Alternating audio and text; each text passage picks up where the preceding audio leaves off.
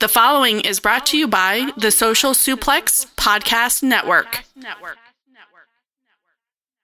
Hey, what's up? This is Jeff Cobb, and you're listening to Keep It a Strong Style. Yo, this is Rich Latta from One Nation Radio. This is brought to you by the Social Suplex Podcast Network. We present to you the Ace of Podcasts, keeping it strong style. Let's go. It's the Ace of Podcasts, keeping it strong style. Covering New Japan, they ready to hold it down. Jeremy Donovan and the young boy Josh come and hit a job out in Barrio the Frost. From the Tokyo Dome over to the G1. Social Suplex is the network where we can get it done. I'm a and let them have it, cause this is just an intro. Keeping the strong style, six stars from the get go, boy. Yeah, from Tampa Bay to the Tokyo Dome, this is Keeping It Strong Style with your hosts, Jeremy Donovan and the young boy Joshua Smith. And thank you for listening.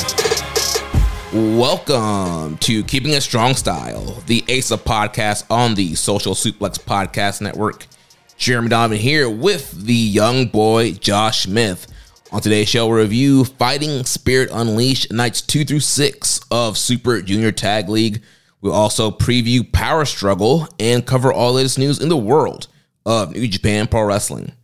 Please support our show by subscribing and following the Social Suplex Podcast Network or keeping it strong style on the podcast app of your choice and leaving a rating and review. You can also get all the network's podcasts over at socialsuplex.com. Check out our Wrestling Tees store, prowrestlingtees.com slash social suplex. That's where you can get your official Keeping It Strong style t-shirt. If you enjoy this podcast, please consider making a one-time or monthly donation by visiting socialsuplex.com slash donate and clicking on the donate button under the Keeping It Strong style logo. This week's episode is brought to you by the NJPW EXT, the only browser extension for NJPWWorld.com. Frequently updated and features like dark mode, improved translations and layouts, custom and share playlists, synchronized viewing parties, and much, much more. It takes NJPW World to the next level. You can visit njpwext.us today for details. Young boy, welcome back to the show, man.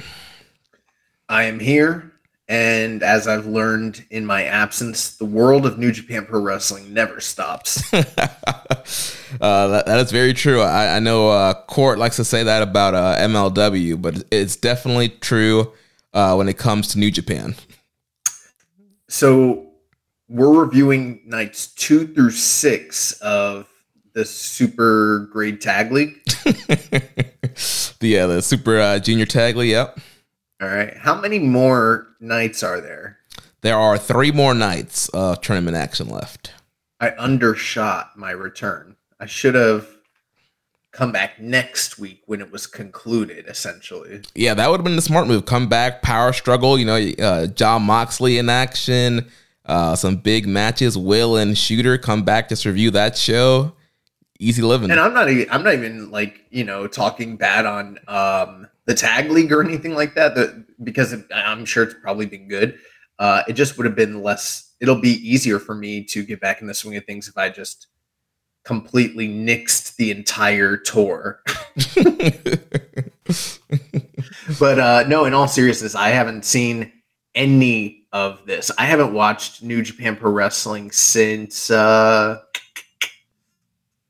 before Evil and um, Sanada locked it up for the world title. That, that was a good place to stop. yeah, um, you know, ha- had a vacation, came back, and I mean, you know, uh, unfortunately, I'm not Jeremy Donovan. I wasn't able to catch back up into the swing of things the way that you did when you powered powered through the the end of the G1. So, uh, yeah, had a lot of stuff going on. Um, you know, won't get into all of it, but essentially I'm coming in blind, which, you know, I think after what is this, our sixth year doing this show? Yeah, this is uh, episode 309. You know, after six years, I think I've earned the ability to, uh, you know, s- skip a little tour.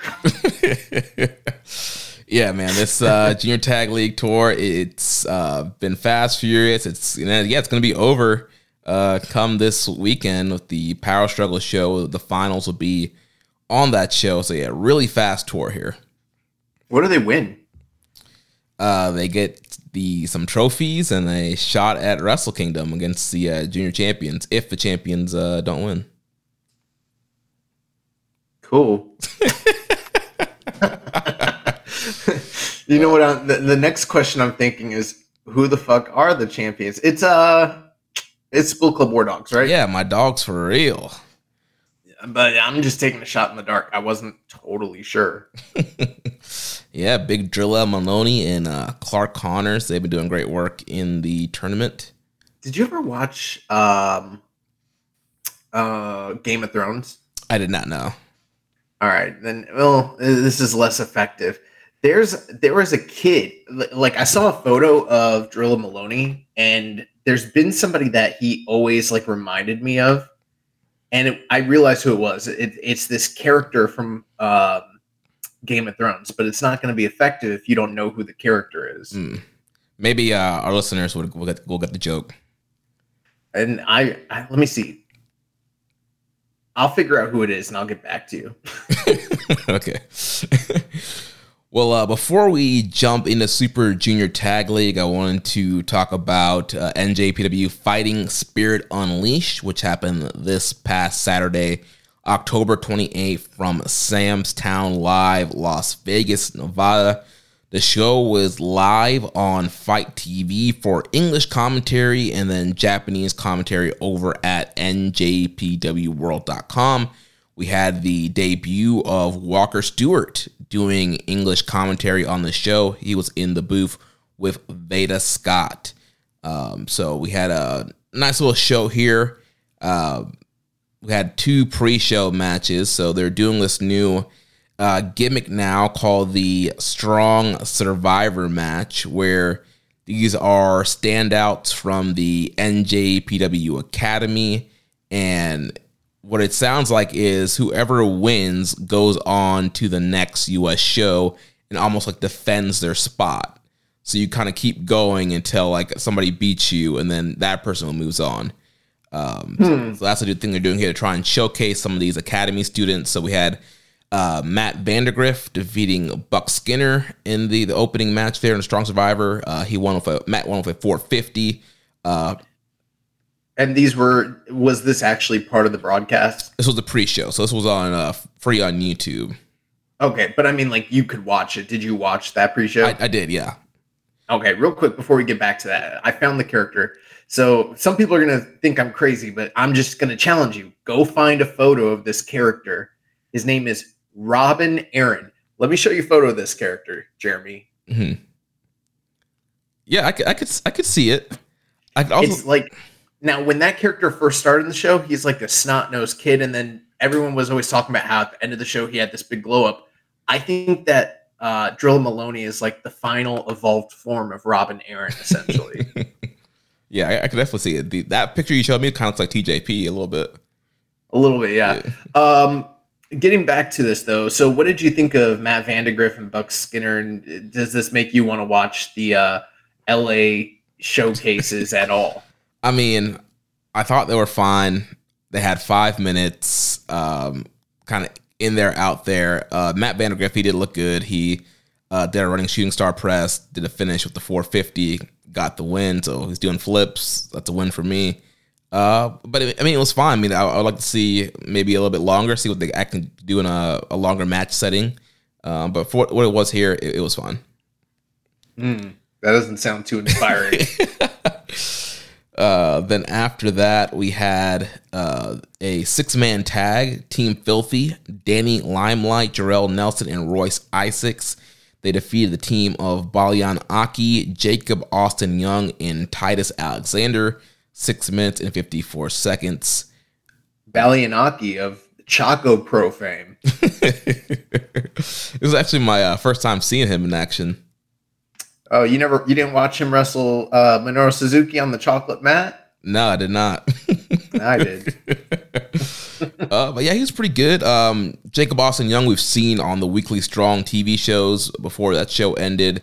Titus Alexander, he had the match with Will Ospreay. So three kind of really good independent talents here, but essentially this was a, a, showcase for Team Filthy. First time for a while, Danny Limelight being back with those guys as well.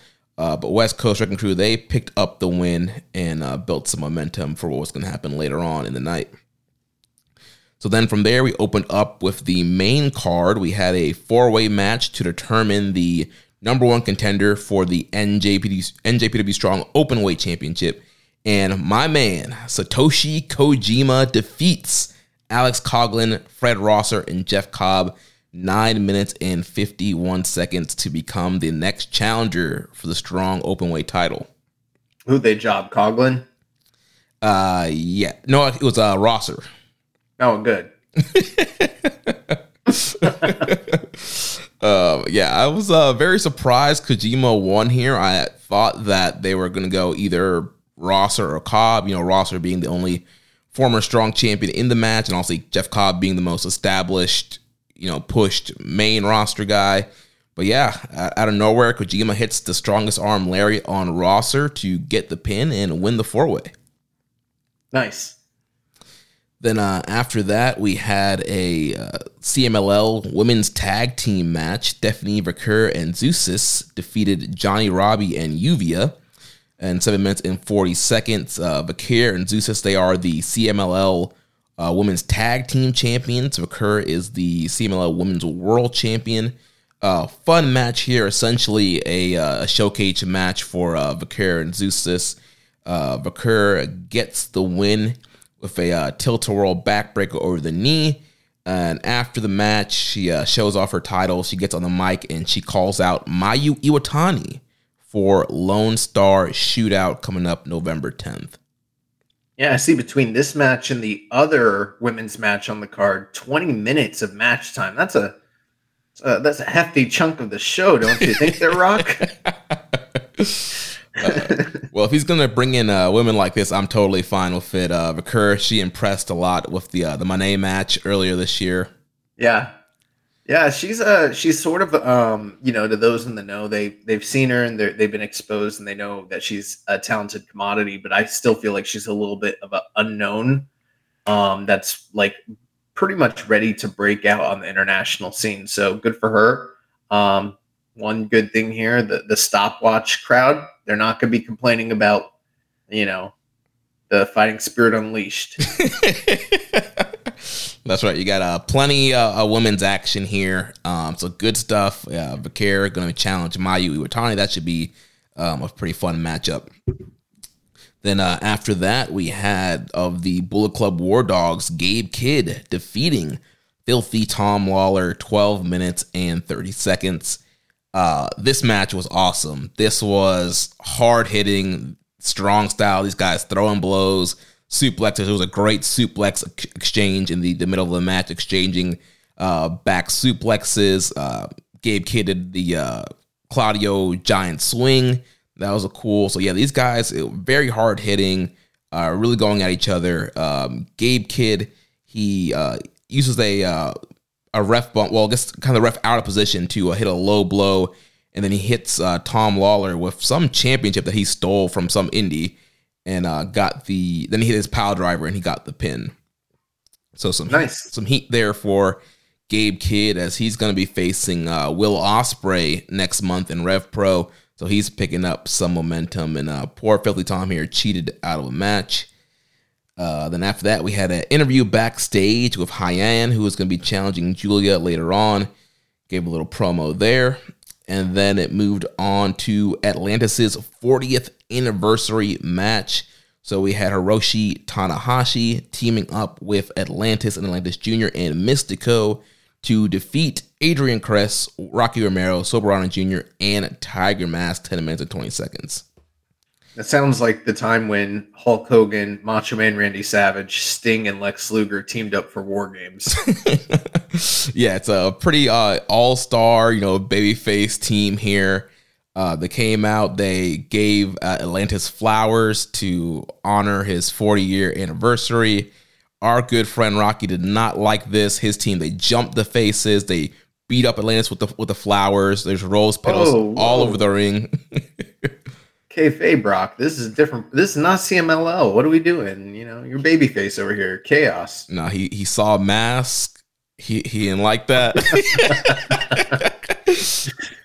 uh, yeah, rose petals all over the ring for the whole match. Yeah, beat these guys with the rose petal, and essentially the beginning part of the match where, where the heels, well, I guess kind of heels, because I mean, Silverano, Tiger Mask, and uh, Adrian Quest, I feel are kind of mainly faces, but for this match, they were, they were the heels in this match, and they they were getting the heat on Atlantis and Atlantis Junior and Mystico, but then eventually the the babyfaces came back and it was kind of a house of fire and just really ran through the heels. There's a lot of miscommunication between Rocky Romero and Soberano, so I'm wondering if that's going to set up a match between those two guys at CMLL. And so ultimately, yeah, the babyfaces just couldn't, or the heels couldn't get their act together, and the uh, faces got the win here. And so nice little celebration for um, Atlantis uh, for his 40th anniversary. And it was also uh, Rocky's birthday, so he was also not happy that yeah, all the focus was, was on Atlantis's uh, anniversary match and not his birthday. uh, then after that, we had a. We, uh, we did have a question. There. oh, yep, almost missed that. Yeah, so Oscar Rooney says, "Is Rocky making a case this whole year as a challenger for the junior belt?"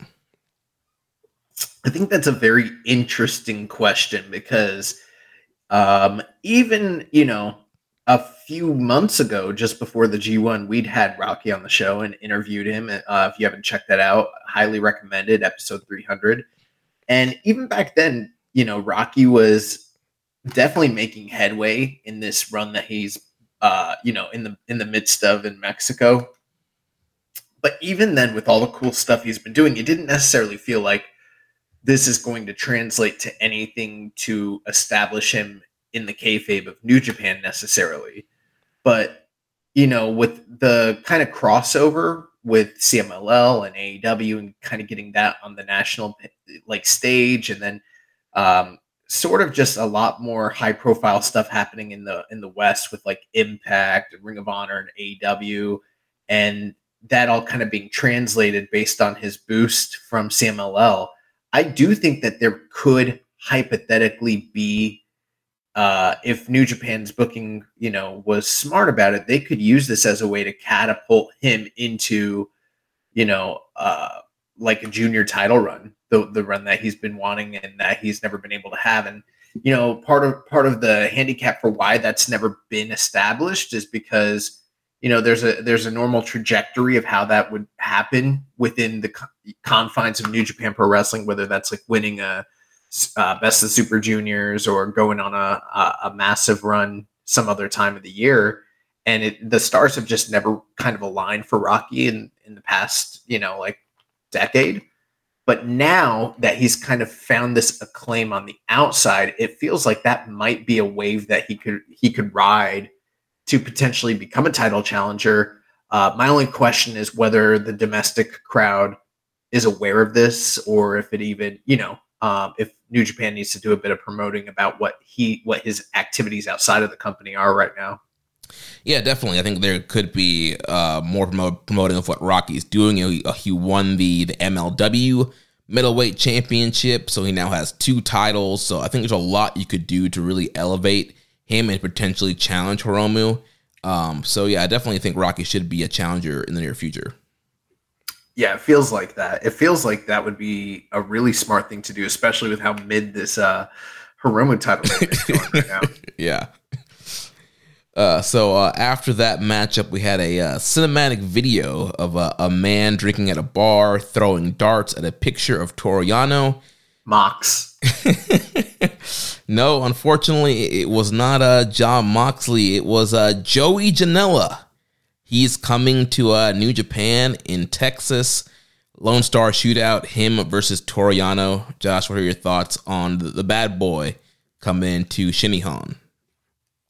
I don't know. It's fine. We've got, uh, you know, women wrestling on the shows. So, I mean, there's no sanctity in this company anymore. So, no, I'm just playing. But, you know, they got Bruce Skinner and Vandagriff. You know, they can't be you know, any worse than Joey Janela. So listen, I'm fine with it. Um, do I think Joey Janela should be pushed as a major commodity? Maybe, maybe not. Possibly. Maybe it gets over in, in Japan. I don't know. But uh, if they ever bring him over, but as long as it's not um, uh, Sami Callihan, like I'm good. yeah, I mean, I, I get. I know I've seen some people kind of throwing backlash about Joey coming into New Japan. Well, first of all, it's New Japan of America. Uh, Yeah. And I, I think for the America shows, I mean, you got to do stuff that draws. And like it or not, Joey Janela has been draws for independent shows, GCW. Um, you know, his AEW run kind of helped elevate his name. So, you know, people know who he is.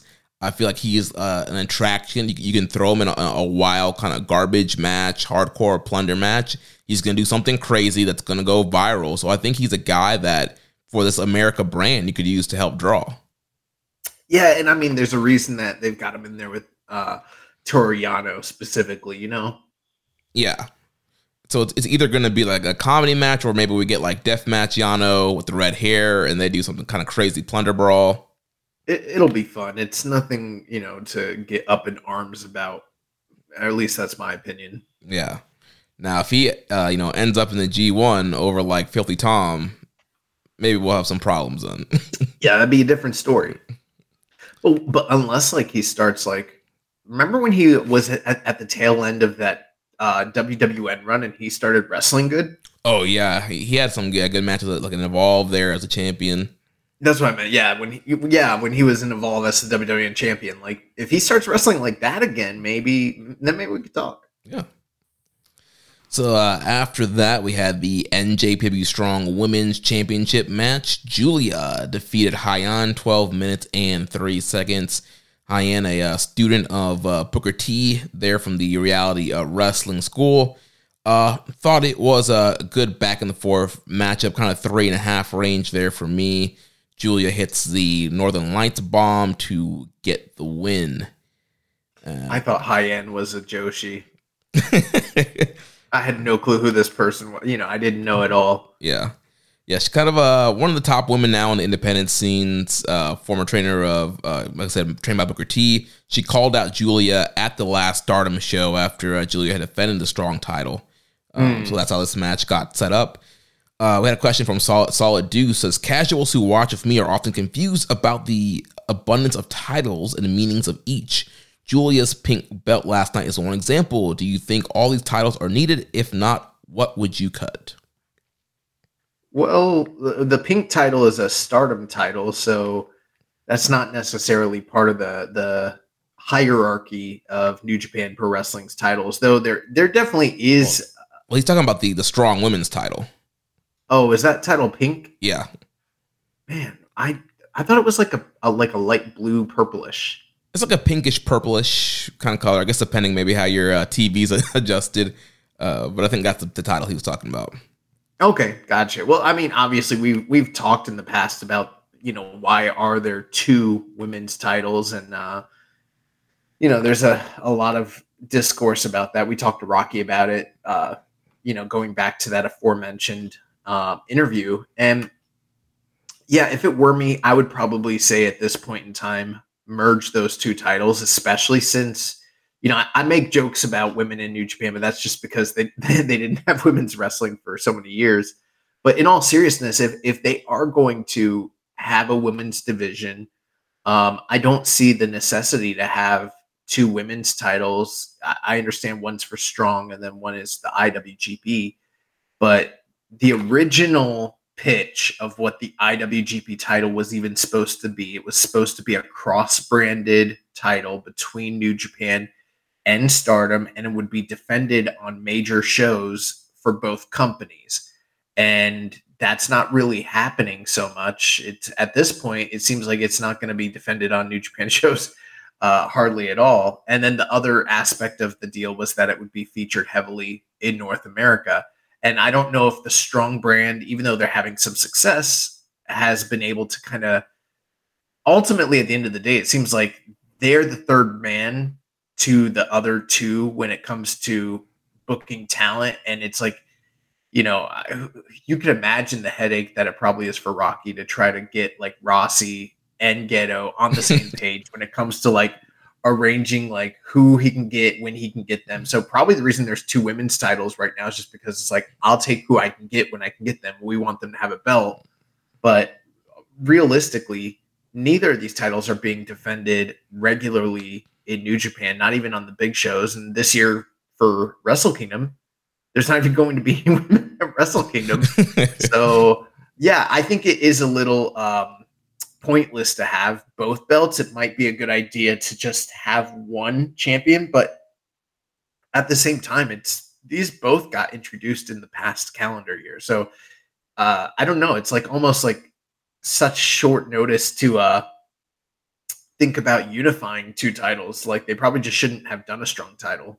Yeah, and yeah, we've talked about this several times on the show, and I feel like overall the strong brand, like going away from the weekly TV to what's supposed to be kind of like these monthly pay per view things, I don't, I don't really feel like they needed to keep a lot of the strong branding and titles. Like I feel like the draw should just be New Japan is coming to America. You bring your US title over, you bring your heavyweight tag titles, your junior tag titles, you bring all the belts that people know and familiar with to your US show and not create these strong titles, strong tag titles, women's titles. Well, the problem with that, Jeremy, is we were assuming based on the the verbiage at the time was like less quantity, more quality, that these shows were going to be bigger venues, higher level production, and more Japanese, you know, domestic level stars. And there are there is some of that here. I mean, it, it, this is not a horrendous show by any means, but by and large, we have seen that these are not like the full New Japan experience. They are uniquely New Japan strong. And for better or for worse, I think in the long run, it's been better for them to just keep their strong branded titles because it's very clear that New Japan, like proper, doesn't have the intentions to send over their strong and or their uh, their like never champion and the U.S. champion and you know tag champs on a regular basis. Like that's just not in the cards for them. Right, and plus a lot of times these shows are happening when there are tours happening. Uh, right, and I get we are on a, a, junior heavy tour in Japan right now, but there's there's still some heavyweights on the undercard. Um, so not everybody was available to be sent over for this uh, big show. You have uh, you know Lone Star Shootout coming out pretty soon, so they're kind of doing these shows like in the middle of tours, right at the end of tours, where guys are burnt out and you, you can't send a ton of people over. Um, yeah, I think where some of the confusion is like I see the point of having the strong titles, but it becomes overkill when you're watching New Japan proper, and then you have the strong champions on there, plus all the other belts. Which, let's be real, there's a lot of different titles in New Japan as well. Um, you know so i mean even beyond just the the question of the two women's titles i mean there's three tag team championships there's the never six man there's the kopw there's the tv title you know the there, there's a lot of belts yeah and then you mentioned too when you, bring in somebody like Julia who holds um the Stardom uh, six win the trios championship.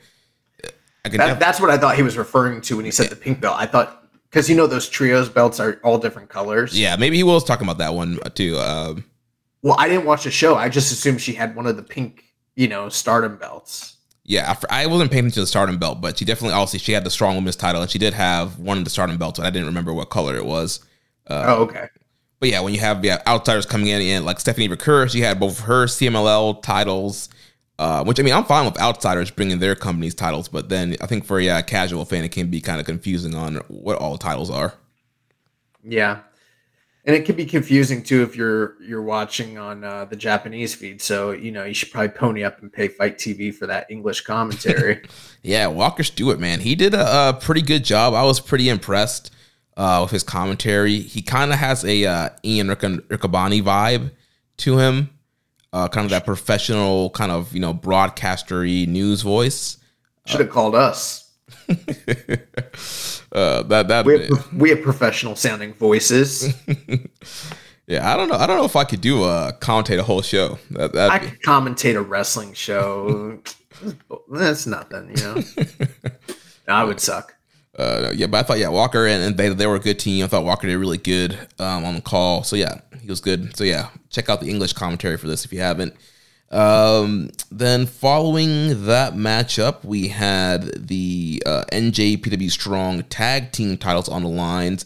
The Guerrillas of Destiny, El Phantasmo, and Hikuleo defeated Monster Sauce, Alex Zayne, and Lance Archer, nine minutes and twenty five seconds. Yeah, a couple tours back, we're sitting here being like, "Monster Sauce, give bring back Monster Sauce. This is going to be an incredible tag team." they got them jobbing to to God, the fate the God 2.0. Yeah. yeah, they did put on commentary. Yeah, this was uh, Monster Sauce is only their their second match teaming together. Um, they're getting a tag team title shot, and you know they're already making claims to wanting to be in World Tag League, which I would be fine with. Um, they had uh, new music for Monster Sauce team logo. They're both Nice. both wearing the red and black type of colors. Um, so I think they could do something with Monster Sauce. I would, I would welcome them to World Tag League. They both got to do something. AEW's not pushing Archer. New Japan's barely using Zayne. They need an avenue, and you know, uh, Archer is no uh, stranger to basically being like, "I don't have an avenue. We're gonna fuck shit up in a tag team." exactly. uh, You know what else I love about God? Remember in the '90s, anytime like Vince brought in a, a team and he would just call them the new, Yeah, the Yeah, new rockers. is- yeah, the new Rockers, the new, uh, you know, what what were some? There was other ones I can't uh, remember. the- new Midnight Express. yeah, the new Midnight Express and the new Blackjacks. Like this is the new God. L- LOD two thousand. that was the same guys with just different gear. oh man, so yeah, uh, Guerrillas of Destiny here. This was a good back and forth matchup. Also, you had um, Zayne and Phantasmo as the faster pace high flyers on the team, and uh, then the big man Hikuleo and Archer. There was a cool spot where both Archer and Phantasmo did their their woke their rope walk spot at the same time and went face to face and uh, did, did a spot there. That was pretty cool.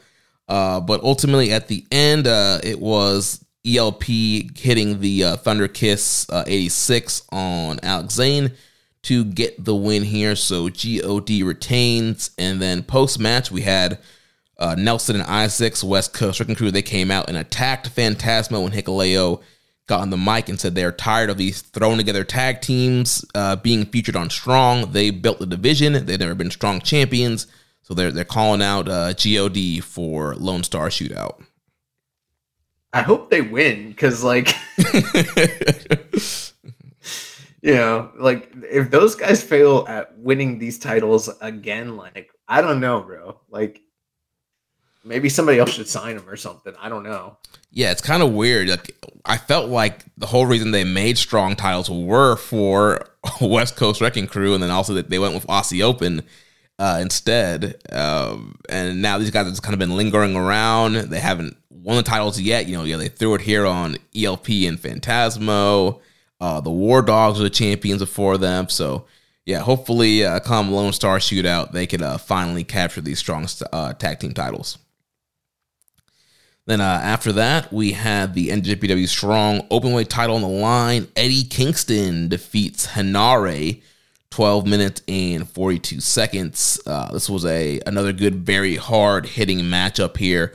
Lots of great uh, T-bone suplexes were thrown in this match. Both these guys were dropping each other on their head with T-bone suplexes. Uh, lots of great near falls. Eddie had a, a great uh, spinning back fist uh, near fall where he collapsed on Hanare. Hanare was able to uh, kick out. They exchanged some more suplexes. Eddie once again hits two spinning back fists, back fists, and uh, gets the win there and retains the title. And then after that, Satoshi Kojima gets in the ring. He says, "Congratulations, Mr. Eddie Kingston. You are very strong, but I love bread." okay. then he says, "Next time, Dallas, Texas, I will kick your ass." and uh, and Eddie uh, said, "All right, I'll see you in Texas." So crowd popped big for that. So it's official. Bread Club, Satoshi Kojima coming to Texas to take on Eddie Kingston. All right. Since we're on the subject, let me ask you. Eddie Kingston is the dual champion. He's got the ROH title as well as the New Japan Strong Openweight title. I'm guessing that he's probably not going to be allowed to do any real jobs as the strong champion until he drops that ROH title. Would wouldn't you agree? Yeah, So I mean, like, what are we looking at here? Like, what's the timetable on this whole thing? I don't know. I mean, we got uh, the next ROH pay per view is coming up uh, December 13th, 16th, somewhere in that range. Final battle. So I'm assuming he will defend the title on that show. Maybe he drops the ROH title there and then uh, maybe he can drop a strong title after that. Maybe. I mean, does it matter to you that that you know he's kind of like hamstrung for the time being and just has to remain champion, or? Uh, I think I'm fine with it because it's a strong title. Um, you know, there's not, there hasn't been frequent strong shows uh, as as much as previous years, and again, very similar to Joey Janela in a way, but probably even a, a better case of Eddie Kingston's a, a big draw, big pop. You know, he's a very popular guy. Anytime he's on these New Japan shows, he's getting one of the loudest pops. So I think he's a great guy to help attract, especially you know your AEW fan or your casual US wrestling fan uh, to a New Japan show. Yeah, I remember Jon Moxley held the uh, the GCW World Title concurrently with the World Title, I believe. Um, but the difference there was like he wasn't allowed to drop the GCW title till after he lost the AEW title and then they never they never had him bringing the or acknowledged that he was GCW champion on AEW television but he brings out that strong title pretty pretty often on AEW so you know I, I don't I mean unless they found a, a workaround maybe like a multi-man match where he doesn't take the pinfall they could ha- maybe have him drop it that way if needed but it does sort of feel like the title will be, you know, held up until he, you know, loses the ROH belt. Yeah. And also, I feel like he's a big enough star where they might even want to do something at Wrestle Kingdom uh, with him and a strong title. So potentially you could do something there. Maybe by then he loses the ROH belt and then he could do like a, a cool match at, at the Tokyo Dome. I almost feel like there's more cachet in defending the ROH title, like maybe as a dual thing, or I don't know. Yeah, yeah, we've also yeah we've seen the ROH title uh, in past years uh, defended at the Tokyo Dome. So yeah, he, he could do a uh, double title match. So uh, after that matchup, we had the team of Sanada and Yuya Uemura of just five guys. They went to a 20 minute time limit draw with Hiromu Takahashi and Tetsuya Naito. Uemura, the guy from Impact? yeah, the uh, Joe Hendry's uh, tag team partner. Yeah, what what what what's he doing here? Uh, yeah, since you've been gone, yeah, uh, the Heat Storm, Uemura, he's back from excursion. He's the the fifth man in just five guys. I don't know if you heard, uh, but they said that that nickname Heat Storm is literally coined to be the opposite of Cold Skull. Mm, interesting. No, I didn't catch that. Yeah. Um, and you know there there has been some interactions between Sanada and y- Uemura. Clearly, Uemura wants to to be you know the world's champion. Um, it's almost it kind of reminds me of a a Jay White in Chaos kind of situation. Maybe not as like heel heelish as that, but Uemura he wants to wrestle all the guys and just five guys. Um, he has clear intentions to want to be world champion very similar to Jay, kind of wanting interfaction matches and, and, was gunning for Okada at the time. So kind of interesting uh, alignment there. Well, I mean, that's not that far off from what we saw with uh, Yota Tsuji when he first arrived in LIJ. And there seems not that there's inner turmoil, but there's definitely a competitive drive uh, between him and Naito and and Shingo as to like who is the top dog in that in that group. Yeah, um, so yeah, these guys they wrestled here to a uh, 20 minute draw. Also, this is a preview match for the Tokyo Dome. Sanada's going to be defending the title against Tetsuya Naito. Um, I thought it was fine. Um, we had T-shirt Naito here. fine. uh, you know, I'm not super excited about Naito It's not at the Tokyo Dome. Uh, yeah, T-shirt Naito. This was like, you know almost like a house show kind of style tag team match. I mean, Yuya looked was probably the one who looked the best uh, out of these uh, four guys, and uh, you I know, mean, I'm I'm looking at cage match. It looks like this is a three and a quarter special. Yeah, and, and, and, twenty minutes of it. oh man. Uh, so yeah, uh, it, I, I could have done without this match, uh, but also you, you want to get your uh, Lij representation. Naito's a huge star. Uh, you you want to build excitement for the Tokyo Dome, but I don't really think this match accomplished that. Hmm. And we had a question from uh, Death Triangle 720. He says, with the recent preview matches between Sanada and Naito, does it feel like there's a holding pattern with no new development in the story? As somebody who's watched all of them and is an authority on the feud, I will say yes, you're correct. well, uh, it's pretty much been what happened here. These guys have been wrestling in uh, a lot of tag time limit draws on, on tours. Um, they had one last week on the the Power Struggle or Power Struggle tour. Um, so essentially, there really hasn't been anybody getting the advantage over anybody. They did have the match at um, there was a tag match at Royal Quest three where uh, Naito's team won, and post match, you know, Naito threw Sanada out like he was a jobber out of the ring. Um, so yeah, they're just not doing a ton right now to really amp this up. Um, like I was saying, I don't know if it was last week or two weeks ago. I feel like they they they should really try to make this a, a more personal, uh, you know, heat filled rivalry. But instead, it's kind of the goofy. Naito has a tote bag. Sanada's not showing any fire. Um, yeah, you made it sound worse now. uh, yeah, I mean, Bro, it's a good thing we don't work for the company. Could you imagine trying to hype this shit up? Like, you know. I mean, if if uh, Barney wants to cut a check, I'll I'll, I'll change my tune real quick. uh, so you don't understand the deep ties between Sanada and Naito. His pareja. uh, yes, lots lots of lore there uh, between these guys. Um, but yeah, they're they're not doing a ton of these uh, you know preview matches, and man, we still got some time till January. Sanada's not defending the title at Power Struggle. It's gonna be a preview mania of tag matches for these guys until January. Do you remember last year when the main event was Okada and Jay White, and we were like, "Damn, Jay White's nowhere to be seen. This sucks. They should be building this up." Blah blah blah blah blah. Mm-hmm. This year, it's gonna feel like damn, they're doing a lot of Sanada and Naito. They should probably calm the fuck down. Sanada should probably just take, you know, November, December off. did you um do you did you ever hear about when Ronnie Garvin um was the champion and he beat Ric Flair? Uh, I think I've heard Dave talking about that.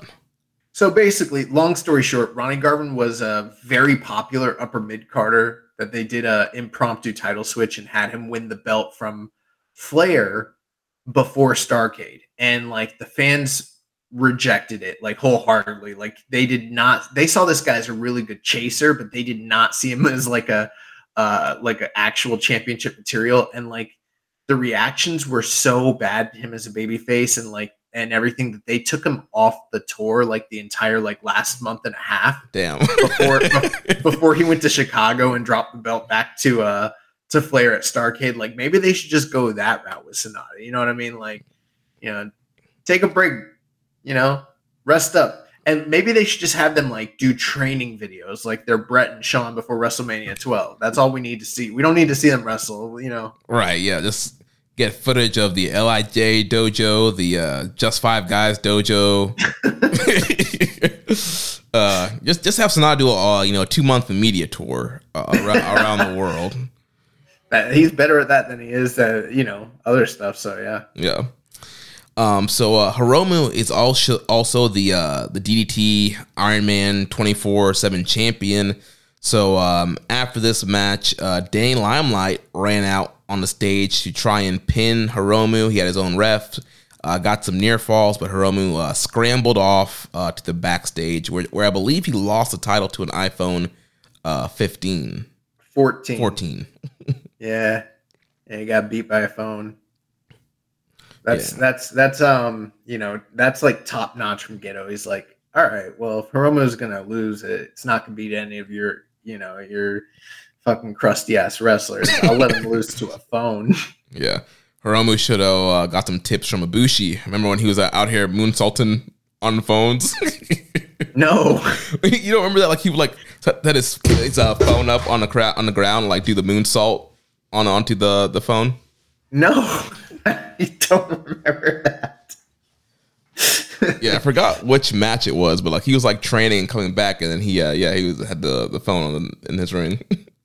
Yo, real quick, since you know he's here, this man fucking Hiromu, since Best of the Super Juniors has worked Dradition, he's worked Noah, he's worked All Japan, He's worked fucking Ring of Honor, Dragon Gate, GLEAT, Freedom, CMLL, um, like literally everywhere, bro. Like Michinoku Pro, DDT. This dude has been all over. And some of these matches he's had on paper are dream matches. You know, you know, Junior Fight Hayato and um, you know, uh, fucking Yamato and different people like that. He he wrestled Mystico, and you know, you'd be looking at it and thinking like, damn, this dude, you know, during the G1, he didn't t- take any time off. He got out there and was about it. Except for all these matches fucking suck. They're all three star specials. What the fuck is Hiromu doing? He's mailing it in, man. Like, yeah, I don't get it. Like, if you're gonna go and wrestle Mystico and Rising Hayato and all that shit, like, why isn't he having good matches? And why isn't he defending the title? He's at like six defenses and it's been a year. Bro. Should have been like defending this shit. I was like a little shocked, like at the three way with him, uh, Yo and Speedball, and, and Charlton's like, yeah, this is sixth defense or whatever. I was like, what? and, and by all accounts, that match wasn't anything that you'd expect it to be either. So, like, it's so crazy because by the time the G or uh, Super Juniors was over, it felt like uh, Hiromu was like a wrestler of year candidate, and it feels like the drop off and the apathy has like it's a stark drop off since May. Yeah, um, I feel like yeah he had he had his uh, Super Juniors, and he's like, all right, I'm good for the rest of the year. I'm just gonna go out go around in Japan, have some gentlemen threes. I'll throw uh, some junior festival festivals in Japan and America, just have some fun matchups, and that's what he's been doing. That, that's what I'm wondering. Like, if if him working all these other places are like the make good for letting these companies be part of the uh the junior festival. Like, you know, you send your guys to us for the festival, and then Hiromu will come work a show for you guys. Yeah, but, maybe that's the case. Yeah, but I mean, like he's he's you know at he's topping out at three and a half, which is okay, I guess. But it's like you know, you're working some of the top aces and and top names of all these different companies around the world. You would think that he'd be going out there and putting on bangers, and we'd be talking about all these excursion of the match contenders. This dude, bro, none of these matches are getting nominated. Period. Like they're not up there. No, yeah. Um. So yeah, so then uh, that took us to the main event of this show. It was for the never open weight title. The Dragon, Shingo Takagi, defeats Tama Tonga to become the new never champion third time for Shingo Takagi. Well, it appears, you know, someone decided that Shingo as champion again is what's best for business, and I can't disagree. Yeah, Takagi time, baby. Um, so this was uh, all playing up from their G1 match. They had the 20 minute time limit draw in the G1. Shingo challenged Tama uh, after his match at Royal Quest 3. Um, so that's how we got here. And, um, you know, they were questioning, you know, will these guys be able to go past, you know, the time limit? Of course, they had our uh, time limit here. Uh, but very good uh, back and forth. Another uh, hard hitting match on this show. Lots of uh, great near falls. Shingo hit a gun stun of his own. That was pretty cool for a near fall. Um, but yeah, these guys kind of exchange a lot of their big signature moves. And uh, towards the end here, Shingo killed uh, Tama Tonga with a great pumping bomber. His the uh, the Noshigami uh, gory bomb made in Japan, hitting all the big stuff. Uh, Tama tried to come back with, with Tongan twist and uh, his uh, his big implant implant uh, DT move. But uh, Shingo overpowered him and eventually uh, got him up for the uh, last of the Dragon and got the win. And he is the the new champ. So Tama loses in his first defense. Uh, Shingo, uh, third time champ. After the match, he gets the mic, cutting a promo, saying it's his time.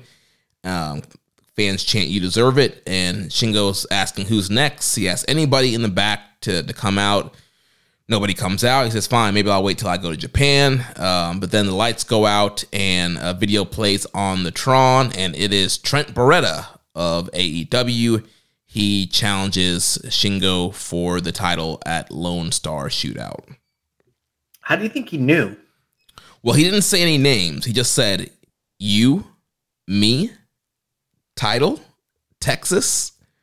Now that was kind of what he said. He never called out Shingo specifically. So had Tama won, he would have the video would still would have played and it would have made sense. Who did he have to pay to get them to play that video? You think, like, you know what I mean? Like, well, I mean, he's friends with Rocky. I mean, that's chaos, best friends. That's who it fucking was, Rocky. that sly dog. He's like, bro, Trent, just just do a just do a video. Don't say names. I'll get you a towel shot. Just we'll, we'll, play it after the main. You got you either get Shingo or Tama in Texas. It'll, it'll be all good. That's funny. Yeah, I'm looking on Cage Match. It looks like this was easily the match of the night. Biggest complaint I see is just the length of the match and maybe maybe some of the slower uh, work in the early portions of the match. But overall, it looks like this was about what like a four star match and probably match of the night.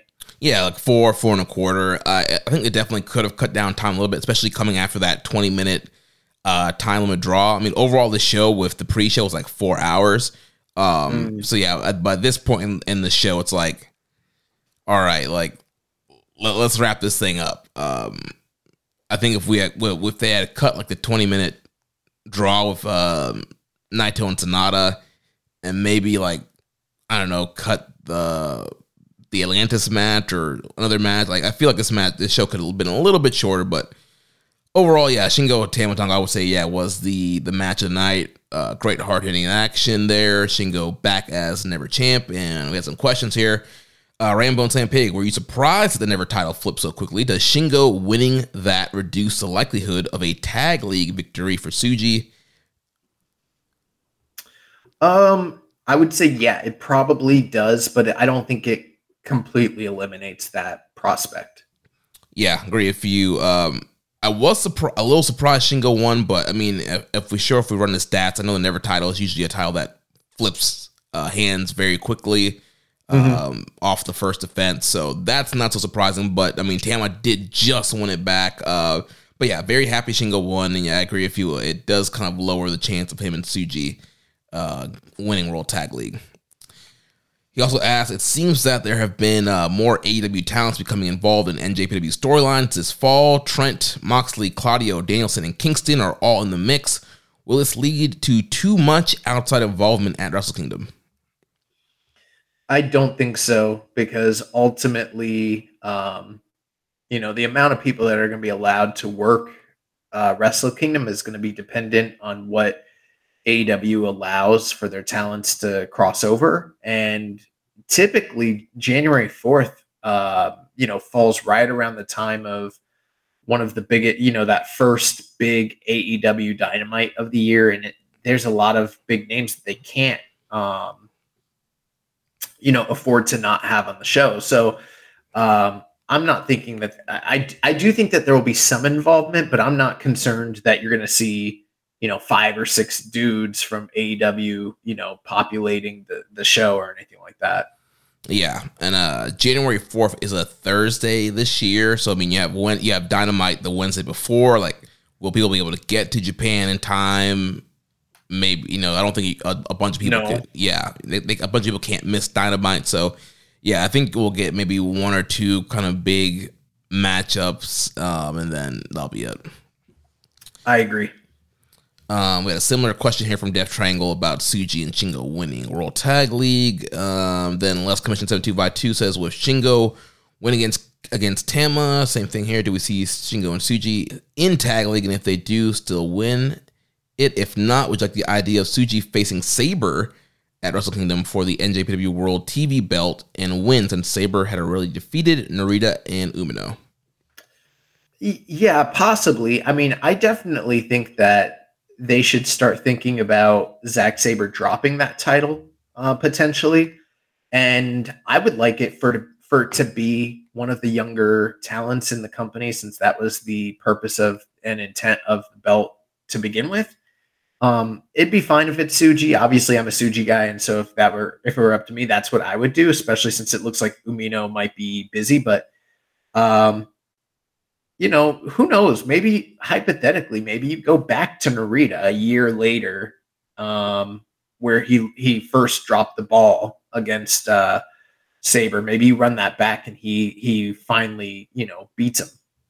Yeah, and the kind of story that they've been telling on commentary on this Power Struggles tour is uh, Narita's kind of been the odd man out uh, on for, as far as like early big showcase matches, and now um, Umino's challenging Ospreay again. You know, uh, Tsuji just had the Ospreay match, and these guys, you know, Tsuji and Umino are, are having big title matches against big opponents. You know, Tsuji faced Sanada, and Narita really hasn't had. I mean, the, the Sabre match is probably the quote unquote biggest match he's had since coming back from excursion. Um, so yeah, you could have him kind of get back to square one there, beat Sabre, and then try to catch up to Umino and Tsuji.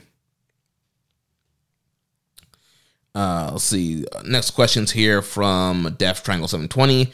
With the Fighting Spirit Unleashed show finished, did either of you feel like the show just lacked any importance?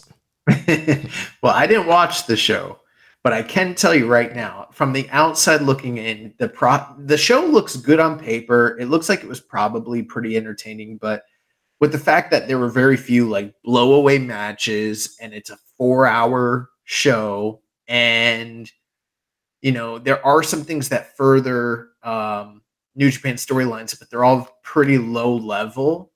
Aside from what happened in the main event, it doesn't seem to be like something that was can't miss.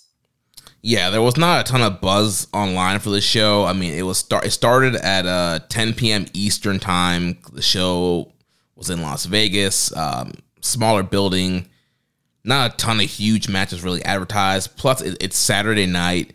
Um, a lot of wrestling fans are watching Collision, Kenny versus uh, MJF, and then plus you, you got college football. Um, it's also the Saturday before Halloween. Halloween yeah, you know that I was out. yeah, I was out, so I, I didn't watch this show live. I watched it the next day. So yeah, where were you, by the way? I was uh Water Street. What is that?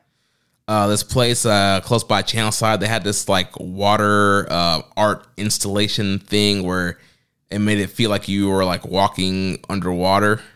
Yeah, I saw it. it looked cool, bro. How come you never invite me to this shit? Like, the fuck? It was just a double date, man. Just just me and the lady, or just well, not double date, just a date, just me and the lady. I was gonna say, just you and your wife is not a double date. uh, so yeah, just just it, it could have been a double date. It, it could have been, yeah. Uh, but yeah, just uh, me and the lady doing something, just fun, something fun. Hmm. Uh. so uh, next question here, uh, Les Commission seven two. Actually, no, another question from Death Triangle says, "Do you guys think it'd be smart for New Japan to cut the U.S. shows down to five big shows, or cut the U.S. shows completely and focus on the Japanese market in 2024?" It's hard to say because I don't know the inner workings of the business relationship necessarily between New Japan Strong uh, and New Japan. I think some of the the comments that Rocky made during the interview um, on our show was very interesting. It almost seemed and sounded like he was alluding to the idea that New Japan Strong is a separate business entity, um, which which at the time was very you know uh, kind of got my attention. So it's hard to say what New Japan should be doing in this market moving forward. It's it's hard for me to tell them what the the keys to success are. But I mean, if it was in a perfect world, you know, I think that if they were able to just run a couple big shows with high level production value and they could draw large crowds, that would be ideal. Something similar, like remember the Chicago show with the the four way where Juice won the title? Yeah, yeah, Capital. I think, or was that Capital Collision? Oh, that was Capital Collision. Uh, you know, I'm thinking of the other one. The uh, when Mox wrestled Osprey, Ospreay in Chicago, uh, Windy City Riot the Windy City Riot. That was a show that had like very good production and uh, drew pretty well. I would like to see them in buildings like that as opposed to like you know with these strong shows like 800. That's cool, but you know, I just for me personally as a fan, I'd be more um, excited to see them do bigger level production shows. Yeah, and I think too, like one of the, the cool things about New Japan coming to America was you, you didn't get it very often. There was a, a novelty of like, oh man, like New Japan's coming to America like a few times a year. Like I have to be there, or I'm not gonna ever like see them live. I have to go to Japan to like watch them live. Um, so I get like them wanting to do multiple shows and really break into the market. But I'm always almost wondering if they should kind of go back to the old tactic. They only come over here a couple times a year, and it's like, like I said, bigger shows. It's like, all right, we're we're coming to these three cities this year. That's it. Like if you want to see New Japan America, you have to be here. We're gonna run a, build, bigger building, uh, better production. It's gonna be you know Will Ospreay, Okada, you know Naito in the main event of these shows. I mean, yeah, when when the big names are involved, there's a lot more prestige and importance, and they they do better business. And you know, from a fan perspective, I like that better. But uh, again, I don't know what the the inner workings of the business side of all this is to begin it, you know, to begin with. Yeah. Uh, next question here from Less Commission seven two five two. Did y'all moan in sorrow as well about Joey Janela coming to New Japan? Uh, it's fine. like, yeah. You know, I'll be honest. I do. I like Joey Janela. Not. I'm not like a GCW fiend or anything like that. But like, I think sometimes when he does comedy matches, it's funny, and he does the death match shit. And uh, you know, to me, do I want to see Joey Janela in New Japan proper? No, but like I don't. I kind of don't think of New Japan Strong as New Japan anymore. Really, uh, mm. to me, it's New Japan of America. It's a, a little bit different.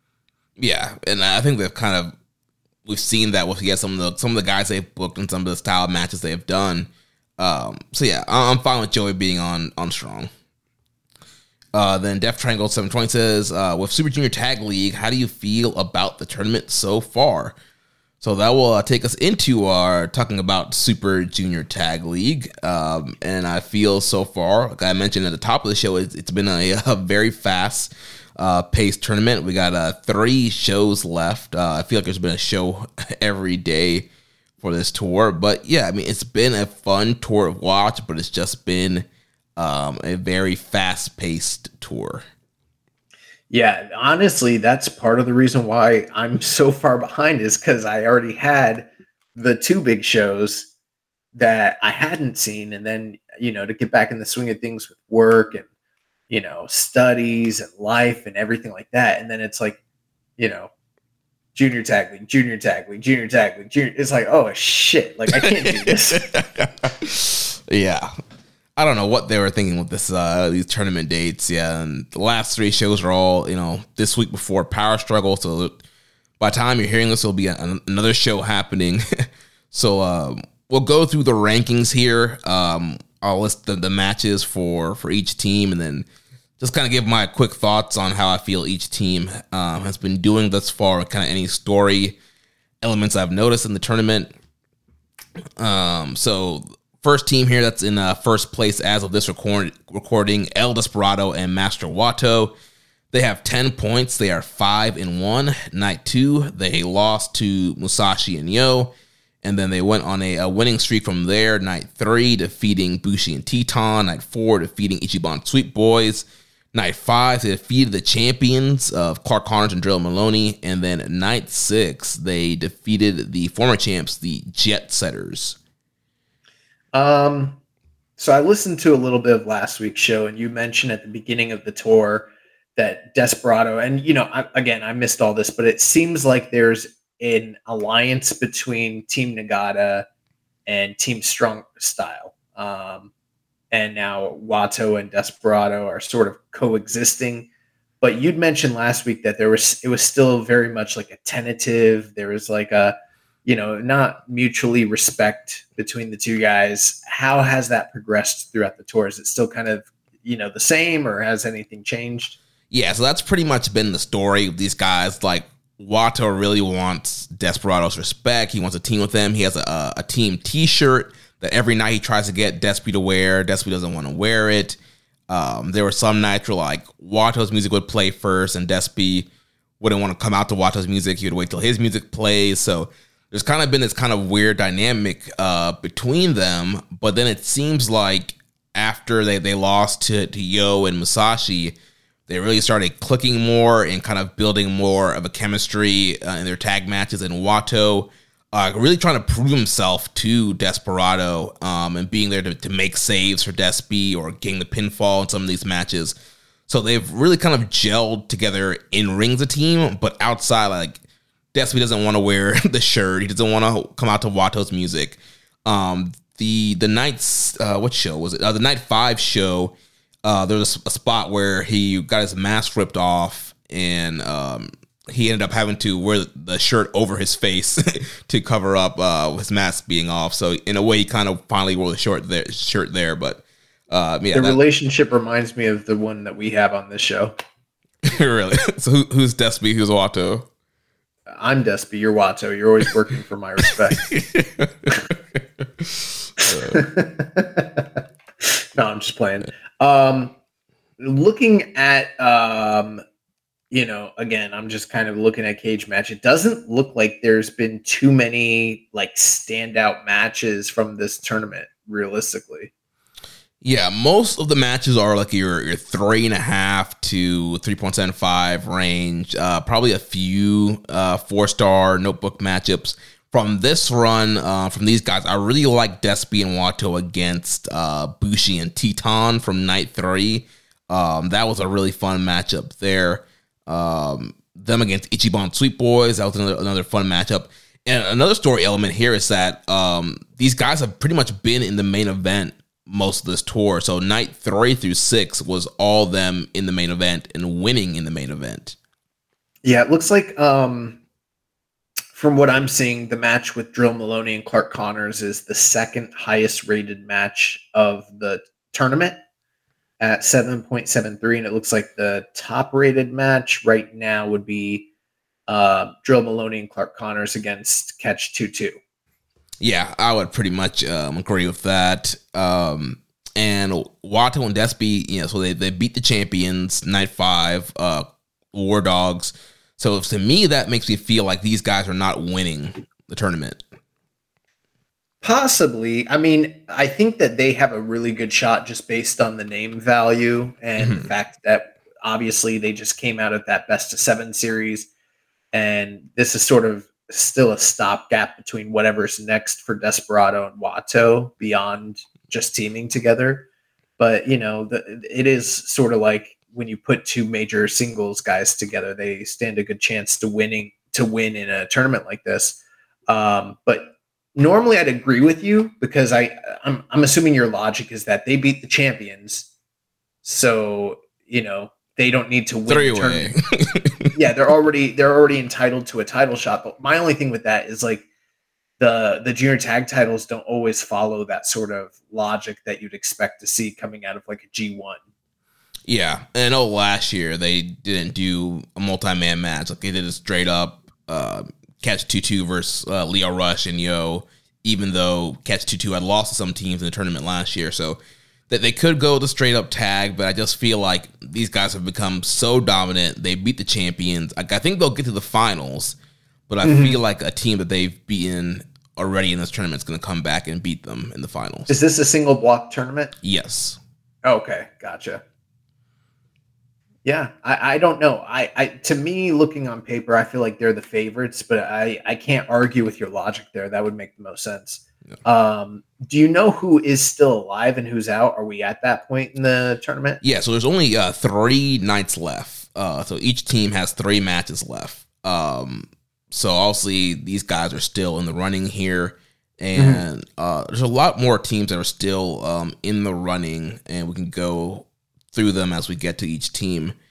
Um, so the, the second place team, obviously that's still in the running here with eight points. Uh, the four and two is Sho and Yoshinobu Kanemaru of the House of Torture. Night two, they defeated the Jet Setters. Night three, they defeated Douki and Taka. Night four, they defeated Musashi and Yo. Night five, they uh, they lost to uh, Ichiban Sweet Boys, and then night six, they defeated Taguchi and DKC. Um, so essentially, it's been the full play of House of Torture shenanigans in all their matches. Evil, Yujiro, and Dick Togo, all the whole crew has pretty much been involved in every match. It's been some kind of ref bump. These guys run out, beat up the opponents. You, you got Kanemaru doing the whiskey spray, hitting people with the bottle. So the wrench, you're, you're getting all the shenanigans mixed up in all their matches, and that's how they've. It's actually paying off for them here. It's not backfiring like usual. So that's how they've been able to get to uh, four and two at this point in the tournament. Well, Kanemaru always seemed to have Sho's number when it came to tournament matches. So, you know, maybe he's uh, you know, kind of guiding young Sho in, in the ways of the master heeldom. Um has Kanemaru like reverted back to his uh Suzuki Goon terrible tendencies and just kind of like phoning it in? Uh, pretty much, yeah. I mean, they're they're jumping guys from the bell. Sho's been cutting promos on people before the bell, but it's most of this tour has been Japanese commentary, so I have no idea what the heck he's been saying. Um, but they're jumping people. You have all evil, Yujiro, Dick. They're coming out. Uh, there's a name now for uh, Dick Togo's uh, chop when they spread somebody's guys the legs open. He does a chop from the top. It's called the Devil's Chop. Um, so he, he's doing that to, to all the opponents. Um, so That sucks. This sounds horrible. yeah, I would say that the one match out of them that was kind of fun was um, night two against the Jet Setters. It was in Korakuen Hall. Um, so you, you got some smart fans there. They were kind of playing along with, with the heat, and I mean Kevin Knight was just like literally just jumping all over the place, like jumping, dodging all their stuff, and uh, so that that one was a kind of a fun matchup. But everything else has just kind of been meh. I'm surprised you didn't say Musashi and Yo. Well, uh, yeah, there was some uh, talk about that matchup. Um, so in that match, um, Mario was gonna try and do uh, the whiskey, uh, but then Yo grabbed the, the whiskey and he put it in his mouth, and then Sho was trying to stop Yo from spitting the whiskey, and then Yo decided I'm going to kiss Sho and exchange the whiskey in his mouth uh, through a kiss, wrestled him down to the mat and kissed him and got all the whiskey in his mouth from there. I, I I'm so revolted at that idea. you know, COVID was, uh, you know, not too long ago, and these guys are. Uh, I saw that and it, it made me sick. And it's not it's not a, a, a homophobe thing or anything. I can't stand the idea of making out with somebody with a bunch of fucking shit in their mouth. Like and, ex- the- and the backwash and Oh, and exchange. hell no. Oh, that is so disgusting, bro. That is so disgusting. Wait, like, like- you're gonna spit it into their mouth, they're gonna spit in your mouth. Like, I I think you can tell right now. There's certain um, there's certain uh, what what's the word for that? Like fetish stuff that I'm not into. Like, ew, the, the, the, the exchange of fluids in the mouth. Whoa, God, no, that's horrible. Yeah, the, the, this spot wasn't wasn't for me. Uh, we have a question from Hawaiian Punch BV. He says, "Sho yo, top five wrestling kisses." I don't even know what I think. Like, I don't, I don't have, I've never, you know, as somebody who has categorized a lot of things when it comes. Why are you laughing? Because it's just it's funny. Like, yeah, you. Why would I categorize wrestling kisses? The- the- here's one thing I will say though. Um, I remember when AJ Lee used to like make out with dudes on WWE TV, and I'm no prude, but I remember thinking like, this is a fucking kid show. What the hell are you doing, bro? She be sucking their fucking faces off and just going like in hard and nasty. It's gross. Yeah, that whole, that whole was that her Punk, Kane, and Bryan, all those dudes. Yeah. Yeah, I remember. And then uh, Dolph Ziggler. Oh yeah, yeah. uh, Barry Wall says, uh, "Was that the worst spot that they've ever done together in a match? And did Karen love it? What the actual dot dot dot?" I don't know. I haven't talked to Karen about it. Yeah, I'll have to. Yeah, we'll have to see what she what she thought. I know she loves uh, Sho and yo, but yeah, We used to be a proper country. this is some fucking DDT of hardcore. yeah. so yeah, that that's been uh, Sho and Kanemaru. They're they're still alive with eight points, so they're they're at play. Like I said, that the antics have been working for them, so uh, they could potentially uh, squeak their way into a finals here. Oh, so you're House of Torture. You can't count them out for nothing right now. Yeah. um, and then the other team in second place is the other Bullet Club team, the Bullet Club War Dogs, the current junior tag team champions, Clark Connors and Drilla Moloney. So they're also eight points, four and two. Night two, they defeated Catch 2 2. Night three, they lost to the Jet Setters. Night four, they defeated Bushi and Titán. Night five, losing to Desperado and Wato. And then night six, they defeated Douki and Taka. Um, my my only feelings about uh, where they stand right now is I don't think it would be a good idea to have them in the finals unless you want them to win the finals because it's never fun to have the champions go to the finals and then lose to somebody that they already wrestled in the same tournament and then they got to turn around and defend the titles against them. So then you get three matches back to back to back. That's always overkill Yeah, um, I feel like there's going to be just looking at the rest of the teams. I think there's going to be a lot of teams that end up being six and three, and so I could see them being one of the teams being six and three, um, and then they have twelve points, but because of the tiebreakers or whatever, that they don't make it to the finals and then don't win the tournament. So on paper, it still looks like you know they had a great tournament points wise, but then they don't have to win the tournament or even be in the finals. That makes sense um, it looks like they're having one of the stronger tournaments of anybody performance wise in terms of match quality yeah, I mean, these guys have really gelled together well. The team, powerhouse team, uh, the uh, the full clip finisher has been cool. Also, the the driller killer pile driver from Moloney is awesome. And yeah, these guys are having hard hitting, you know, bruising matchups. And yeah, there has been uh, some cheating and shenanigans, but they're still having really good matches. And, you know, people who talk about, you know, complaining about how the torture and why don't you like them and they're cheating and blah blah. It's like if you're gonna cheat, like do it this. Like I like what Connors and, and are doing. Like they're still going out there. It feels like they're actually having a wrestling match. They're actually trying to wrestle and win and compete. Um, and the, and the last second, they're they're kind of sliding the ref away, getting his you know turning the ref's attention. It's not always a ref bump. Um, they're doing almost kind of like Ric Flairy kind of stuff where he's kind of positioning himself to be able to cheat and get the advantage, or just even wrestle, wrestle a more aggressive style to to you know get the heat. Um, and so that's been a lot more enjoyable to watch than you know Evil and all his goons running around in circles and doing all their shenanigans. Um, so yeah, so these guys still alive right now. Like I said, I think they're going to end up being uh, six and three. Um, so then that, that takes us to the Jet Setters, uh, Kushida and Kevin Knight, who are currently at six points. They're three and three.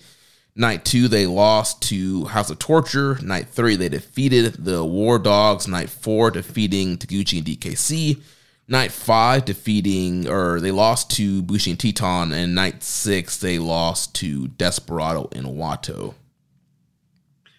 Yeah. Um, don't really have too many thoughts here. I'm just, uh, you know, it, it it goes back to the the same thing we always talk about, where it's like, the fuck's going on with Kushida? yeah, um, kind of interesting booking with him, but I do feel like the Jet Setters are going to be one of the teams that are at six that could potentially win their last three and come back and be six and three and get 12 points. They did beat the champions on night three, and we've seen the rivalry kind of between them and War Dogs. They lost um, a tag title match. What was that in uh, Ryogoku? So there's been a rivalry between these guys this year. They failed to win the titles uh, a few weeks ago. They beat the champions here non-title. So I think that that kind of sets them up to potential to to win their last three, get 12 points, and get into the finals. Um, but yeah, they've been having fun matches. Kevin Knight is a, a blast to watch. This guy's always flipping and jumping super high. I love listening to uh, Milano marking out to him uh, in the Japanese commentary. So yeah, they've been a fun team. Uh, Is there no English?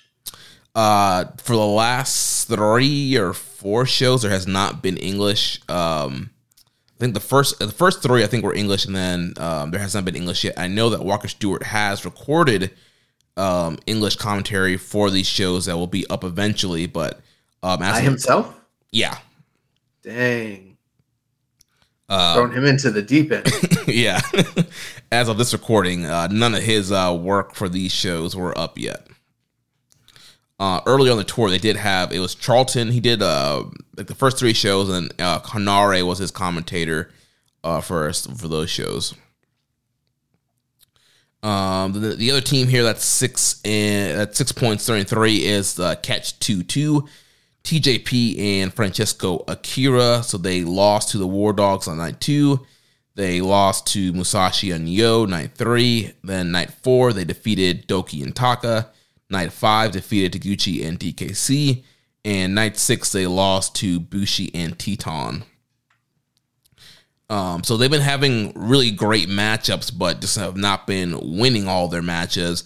And telling a story here, uh, TJP has uh, some kind of neck injury, and so that's been uh, harming them when they try to do the, the leaning tower because he's the one that holds the guy up in the electric chair position, and then um, Akira comes off with the cutter off the top, and so several times in some of these matches they, they've tried to go for the leaning tower and not been able to do it. TJP would you know fall down, sell the neck um, so it seems like they, you know, previously the story with these guys has always kind of been like TJP's obviously he's a veteran, he's kind of calling the plays, and he's the one that's really leading the team to victory.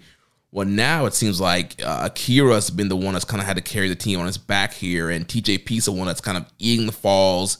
It's because of his neck injury while they're losing, and then the times they do win, Akira's the one that's getting the the pinfall. Uh, most of the times they have won so far in the tournament.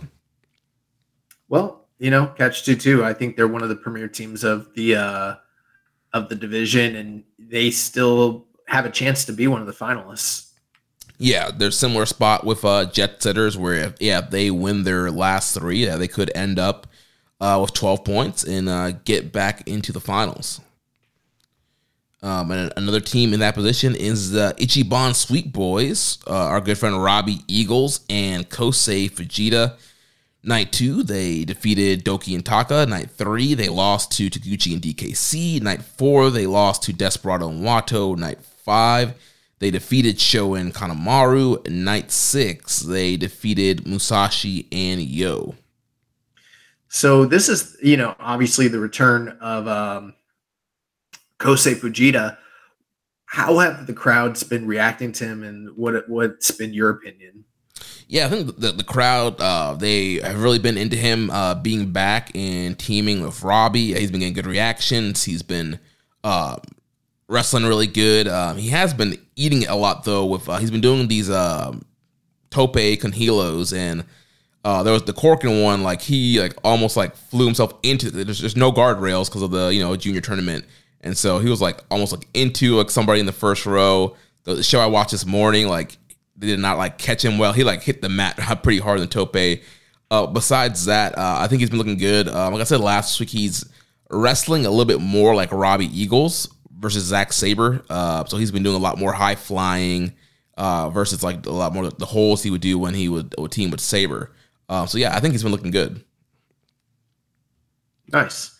Um, and yeah, they're they're you know, similar spot as Jet Setters and Catch 2 2, 3 and 3. So if they win their last three, similar situation, uh, they can uh, end up in uh, the finals here. And yeah, I'm still kind of questioning, you know, is Fujita fully graduated or not? He does kind of have somewhat of a new look. Um, but yeah, they haven't really made that dis- distinction yet. Uh, I don't know if he's going to be like, staying in, in Japan after this tour is over or he's going to go back to Australia and do more dates with Robbie. It would feel like a pretty short lived quote unquote excursion if that's what they're aiming to do. But then again, they did say they wanted to kind of fast track some of these younger guys here. So I don't know. Yeah. Uh, question here from Rainbow and Slam Pig. What are your thoughts on the performance of Kosei Fujita to this point in the tournament? I am really impressed and see big things in his future. What should be next for him? Um, well, I think establishing him in this team with Robbie is, is a good way to kind of get him started and get him going. You could easily have them win the junior tag titles at some point next year, um, and then you kind of break them off from there. Um, then next up we have uh, Bushi and Titán. They're sitting at four points, so they're two and three. So if they were to win their last three, they would be five and three, which I don't think is going to end up cutting. I mean, that would put them at 10. So if other people are coming in at with 12, that's going to bump them up. I guess technically they're they're still in it, uh, depending on how the rest of the team shake out. But I don't think that they're going to get through with 10 points. But they're three and three. They've still got. They're uh, two two and three. Oh, I, my apologies. Yeah, yeah. Anybody from Bushi and Titán on, all those teams are uh they're eliminated. Yeah. Essentially, unless I mean, I guess there could be like a miracle, like you mentioned, because it is a single block, but it doesn't seem like You know, what, 10 actually, they're um, I've got a, they're actually they're two and four because everybody's Oh, everybody's gotcha. had six matches so far. So yeah, they're um, like done, done. yeah. Okay. Unless hold on, because I did win today's show. Let me see if I got double check the rankings here. Um, Wouldn't be the first time we got something wrong on this show. yeah, well, man, it's been hard keeping up with this tour and who has I- what I points and. I know. Trust me. So yeah, hold on. Let me uh, pull up here and just double check to see where they're at because they could be three and three because they did win this morning's show. Let's see here. Going over to F4W. All right, let's see. Super Junior stand. Okay, so yeah, correction. So yeah, they won today's show, so that put them. So they're three and three. So they're also at six points. So they they're in a similar situation with uh, Jet Setters, Catch Two Two, and Ichiban Sweet Boys. Okay. Either way, I think that it's highly unlikely that the remaining teams are going to have a have a shot at placing at all. Yeah. Um, and for these guys, they uh, they lost to Taguchi and DKC night two. They lost to Desperado and Wato night three. They, they lost to the War Dogs on night four. Um, and then they came back the last two matches, uh, defeating the Jet Setters on night five and defeating Catch 2 2 this morning. Um, Titán, I feel like he's been really great in this tour. He's been a standout, also between him and Bushi, but they've been really gelling to work together well as a team. But yeah, Titán, um, he's been doing a lot of really cool lucha stuff in his matches. Like I said, the Despy and Wato match uh, was a lot of fun. Man, Titán, he's so dynamic. I wish he was a guy. Like, I wish he would have won Super Juniors, and I wish he would be the junior champion, the junior champion right now. I, I feel like we would get some really cool defenses with Titán as champion right now. That's funny. Um, but yeah, so uh, so they they can potentially be in the running here if they uh, win their last three. So that brings us to the last two, the last three teams here, which are they're pretty much all out. We have uh, Ryusuke Taguchi and the DKC. They're sitting at four points, two wins and four losses. So night two, they defeated Bushi and Titán. They defeated uh, Ichiban Sweet Boys night three, and then they lost to Jet Setters on night four, lost to Catch 2 2 on night five, and lo- lost to House of Torture uh, night six. Um, so it's been your typ- typical kind of Taguchi kind of antics here with him and DKC. Um, you know, beginning of the tour, it was Taguchi trying to teach DKC, you know, his plays and stuff like that. Um, they've been doing some, you know, funny kind of karate double team combos together. Uh, but yeah, it's been kind of just the, kind of the goofy, lighthearted. Most of the time, they're the, the first tournament match of the evening. Um, so yeah, it is what you kind of expect when you think of what Taguchi and DKC would be. I know exactly what that would be, and I don't have to see it to. Uh, then after that, uh, Yo and Musashi, they're also at four points, two and four. Night two, defeating Desperado and Wato. Night three, they defeated Catch 2 2. Night four, lost to House of Torture. Night five, lost to Douki and Taka. And then night six, they lost to Ichiban Sweet Boys. Um, so yeah, Musashi coming in from Michinoku Pro. Uh, him and Yo used to, you know, be high school friends and in amateur wrestling. Um, Musashi replacing Leo Rush here. Um, I think he's been fine. Um, to me, he really hasn't like stood out to me where I'm like, man, New Japan should sign him. They should bring him back. Um, he's, he's just kind of been a, a good hand to me in this tournament. Like he, he's no replacement for Leo Rush. Yeah, when I heard that Musashi was in this, I was like, Musashi from K1, the karate fighter? It's incredible. and then I found I was a different Musashi who I've never heard of or seen. So I don't really know. He, he's an unknown commodity to me, aside from I know he was at the uh, the um, All Star Junior Festival, but that, that shit came and went. That's a whirlwind. I don't even remember who was on that show. Yeah, I mean they, call him the the future of Michinoku Pro. Uh, apparently, he's like their ace in the, in the making. Um, but I don't know. He, he's been fine. I mean, he's been good. Like he hasn't been bad at all. But to me, like in this tournament, he just hasn't stood out. And when you're given the opportunity to compete for New Japan, you think you want to make the most of it. Um, but yeah, it's just he's just been kind of there for me. Um, and of course, teaming teaming with Yo, and, and I don't know what it is with Yo. I feel like I guess him and Leo is where the magic is at, and nobody else. Um, so yeah, and kind of surprising how much they've been losing too. And a lot of times when they're losing, it's not always Musashi that's eating the pinfall. Yo has ate, ate some of the falls here uh, in some of their losses. Good. Uh, uh, so yeah, it, it's kind of interesting to see what they're gonna end up doing with these guys. Um, then the last team here, Douki and Taka Michinoku. So they're sitting at two points. They're one and five. Uh, they lost to Ichiban Sweet Boys night two, lost to House of Torture night three, uh, lost to Catch 2 2 night four, got their first win on night five against Musashi and Yo. And then night six, they lost to the War Dogs. Um, they might be at two points, and you know, kayfabe wise, they're they're they're losers, but they're probably one of the hardest working teams in this tournament.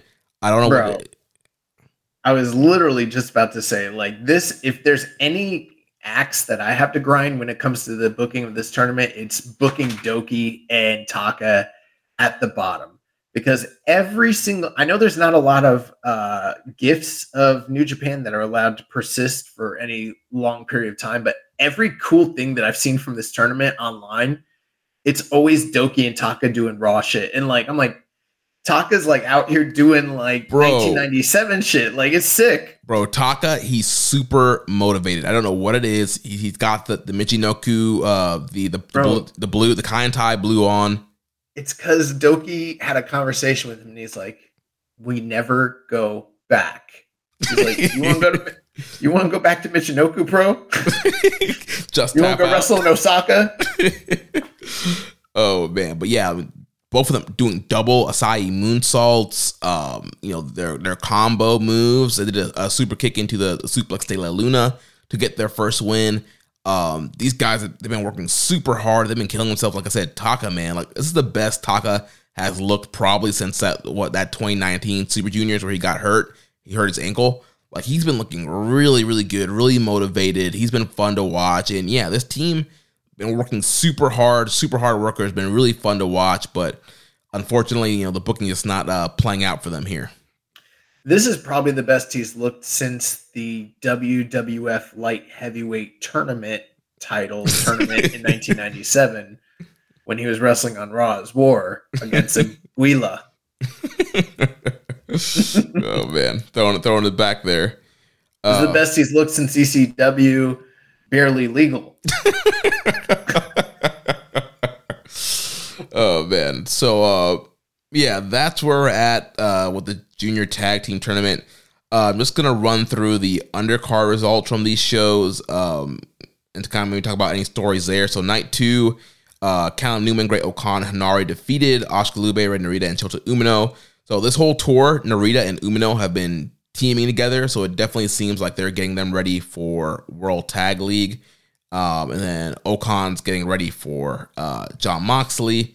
Um, at the time, Henare was getting ready for uh, the strong title match. Then we had uh, Sanada, Tai Chi, and Yuya Uemura. They defeated, uh, actually, with a time limit draw against Hiromu, Naito, and Yota Tsuji.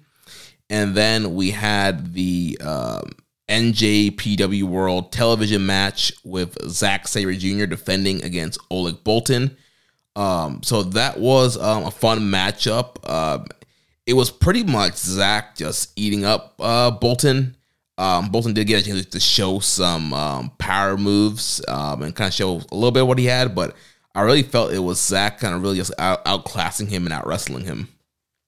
Yeah, that was something I was definitely interested in watching, and I'm kind of looking, you know, at the results, seeing what I need to go back and catch up on, and that didn't seem to be something that got a lot of acclaim, or you know, not that it needs to be, but it didn't even seem like anyone was really talking about it after the fact. There, it seemed like there was more buzz going into the match than coming out of it. Yeah, because everybody's like, oh, what does this mean for Boltin Oleg? Is he gonna get a, you know, is he gonna win? Is he gonna get you know graduate quickly kind of thing.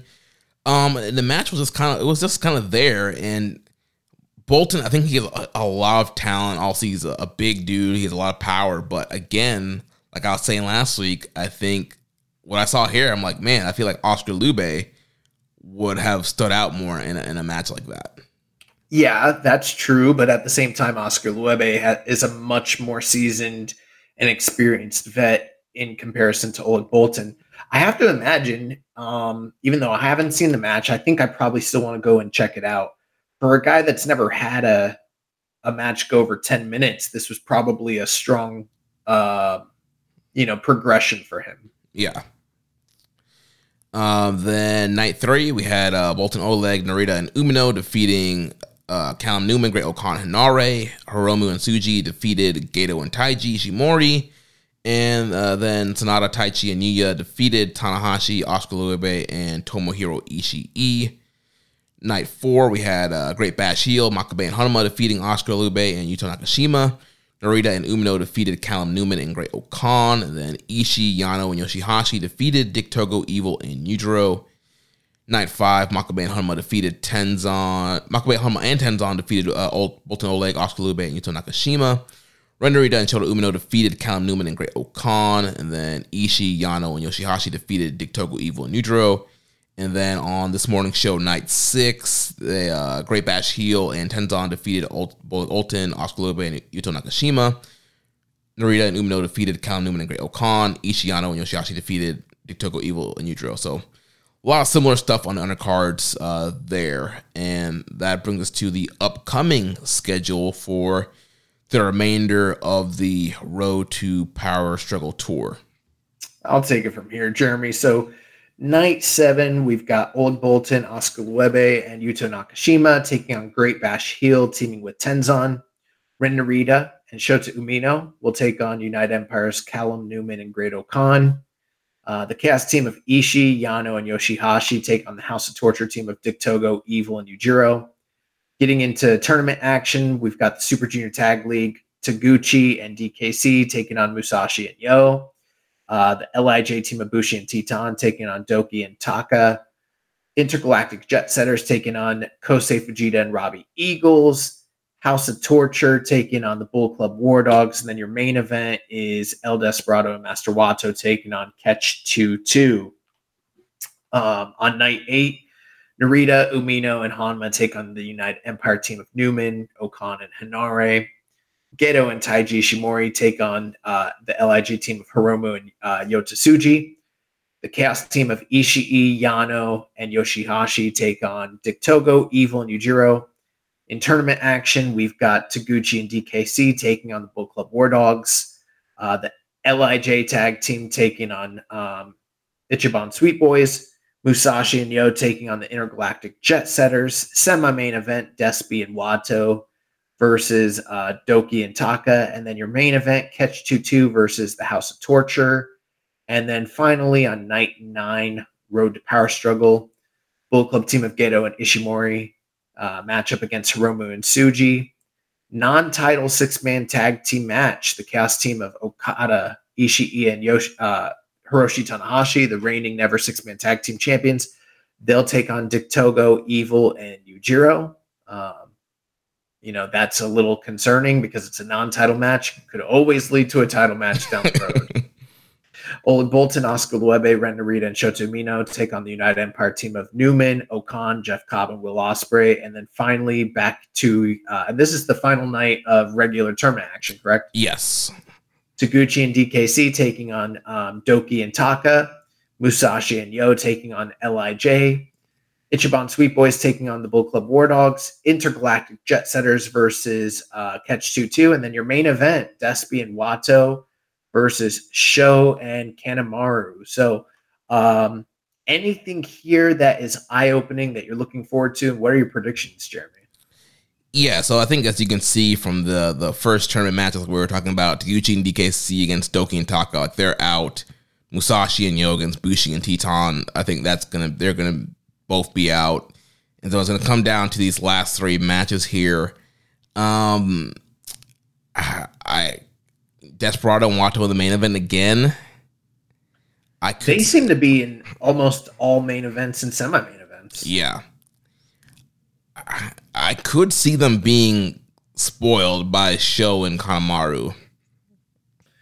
Uh, do we think that there's a situation where like Sho and Kanemaru beat them, and they end up facing one another in the finals again right after that?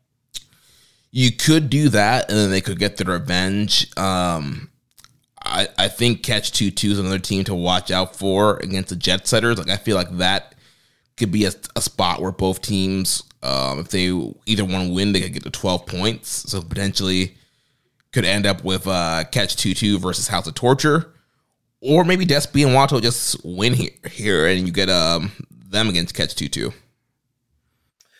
I think that that would probably be the match that the purists would want to see the most out of all the different possibilities. Yeah, I think that would end up being the best case match, and I feel like they're doing a kind of a comeback story for Catch Two. Um, and we know they're kind of rival with Jet Setter, so yeah, I could see them winning that semi-main event to lock their spot in. Um, and then you could have Despy and Wato lose on uh, night eight and seven, so that way you, you kind of think that they could they could be out, and then they win their last match, knock out House, House of Torture, and then yeah, you get to Desperado and Wato against Catch Two. Yeah, this one's uh, it's tough to call. I'm not sure exactly where it's headed, but you know, in a week's time, we'll we'll pretty much already know. And then, uh, assuming that the finals are what at Power Struggle, Yes. gotcha. So yeah, I think I'm gonna tentatively lock in Wato. And my thing is like Despy and Wato. It's weird because they're kind of leading right now, so I'm assuming they're probably gonna take a couple losses here in the near future to sort of even things up a little bit, so they don't get too far ahead. Yeah. but um, ultimately, I think if they're the biggest star tag team. There's a reason they've been in all the main events, so I assume they should probably go through to the finals. And um, I think it's going to be either them in House of Torture or them in Catch Two Two. Um, of course, they could always do War Dogs. It wouldn't be the first time they've had the champions go to a finals in a tournament like this, but I just I always hate that because you're going to get the same match over and over again. Right. Yeah. A single block does not really uh, bode well for that. So, like I said, the, I think those guys can still end up with 12 or 10 points, have a respectable tournament, um, but not have to win it or be in the finals. With Wato and Despy, were there any matches that had any weird, wonky finishes at the earlier juncture of the tournament already? Um, not really. Because sometimes in a single block, that's the tell. You know what I mean? Yeah. I feel like most of their matches have been straight up either clean wins or losses. Well, yeah. I think them and uh, Sho and Kanemaru on the final night, that's very, uh, you know, but that kind of screams the whole like, you know, Sho and Kanemaru threatening to go to the finals and no one wants to see them get there. So Despy and Wato have to overcome them. Yeah. Especially if, if they end up losing on uh, night seven and eight and come into this final night um, five and three. Yeah, I think it's a little bit of an oversimplification, but I'm just looking at the final night. You know, your top three matches. You've got War Dogs versus TMDK. Maybe um, TMDK picks up a win, and it's a big spoiler. Yeah. And then you got Jet Setters versus United Empire. I'm gonna kind of just treat those final two matches like they're, uh, you know, A block, B block finals, and I think we'll probably just see Wato and and um, Despy face off against the winners of the Jet Setters and Catch Two Two, whoever that may be. Especially considering the history between those two teams this past year. Yeah. So yeah, ultimately, yeah, I think we'll we'll get a fun final, um, regardless of who wins that. But yeah, overall, really fun tournament, and yeah, should be uh, fun finals. So um, later this week on Saturday, we have Power Struggle coming up. A few of the announced matches that are are here. There is going to be a pre-show Frontier Zone six-man tag team match where uh, Mochizuki Jr., Strong Machine J, and Yoshiki Kato will take on three um, mystery opponents. I don't know who any of these wrestlers are. So, I don't know what this promotion even is. They're from uh, Dragon Gate. Ah, okay, okay, gotcha. Uh, Um, why is it called Frontier Zone? So this is the new gimmick they started at uh, Ryogoku, where they're doing this new thing on the pre-shows, where they're bringing in guys from other Right. promotions and other indies to give them a shot to kind of break out um, and see if these guys are going to come back, get contracts, kind of thing, or just kind of spotlight other independent talent.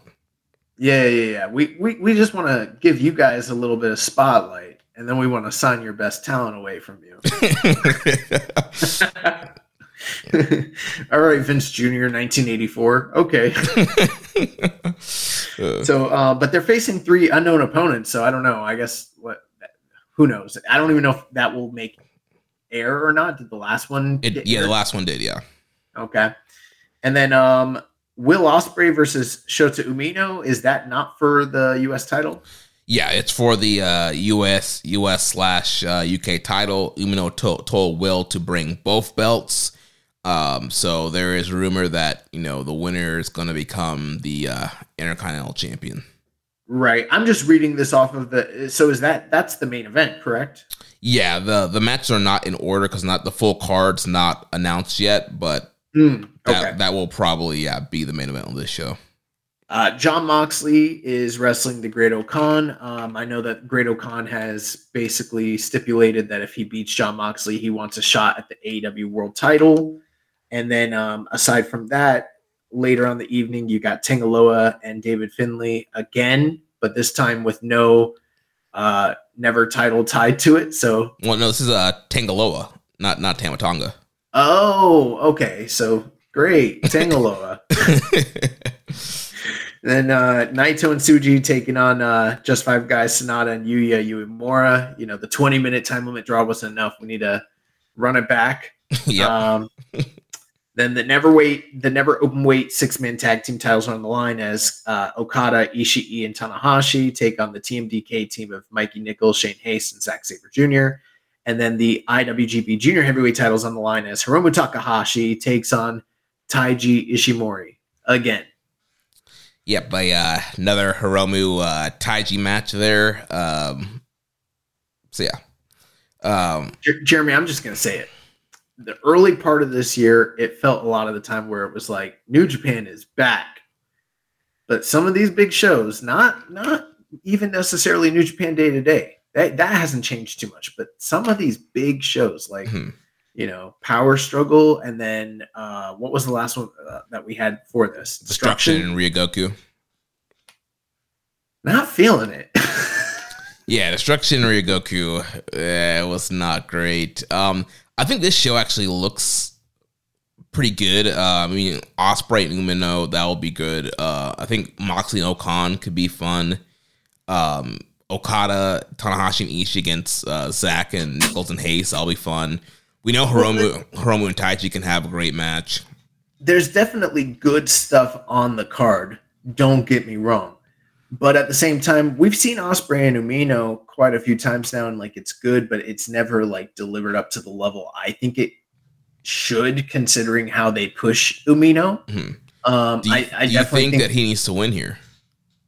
I don't know if he needs to win. I think the that's the real question because the intrigue surrounding Will and his contract status and the future of him in this company and you know what's going to happen on July 4th one way or the other is sort of all you know kind of surrounding this match so there is intrigue from that perspective um me personally I would just keep the title on Will Yeah, I mean, ultimately, that's that's probably what they're gonna do. That's probably maybe the right business call. But I'm like, man, how much times are you gonna beat Uno with Ospreay? Like, How many times are you going to beat all of your new young upcoming stars that you've returned from excursion by guys that are walking out of the company?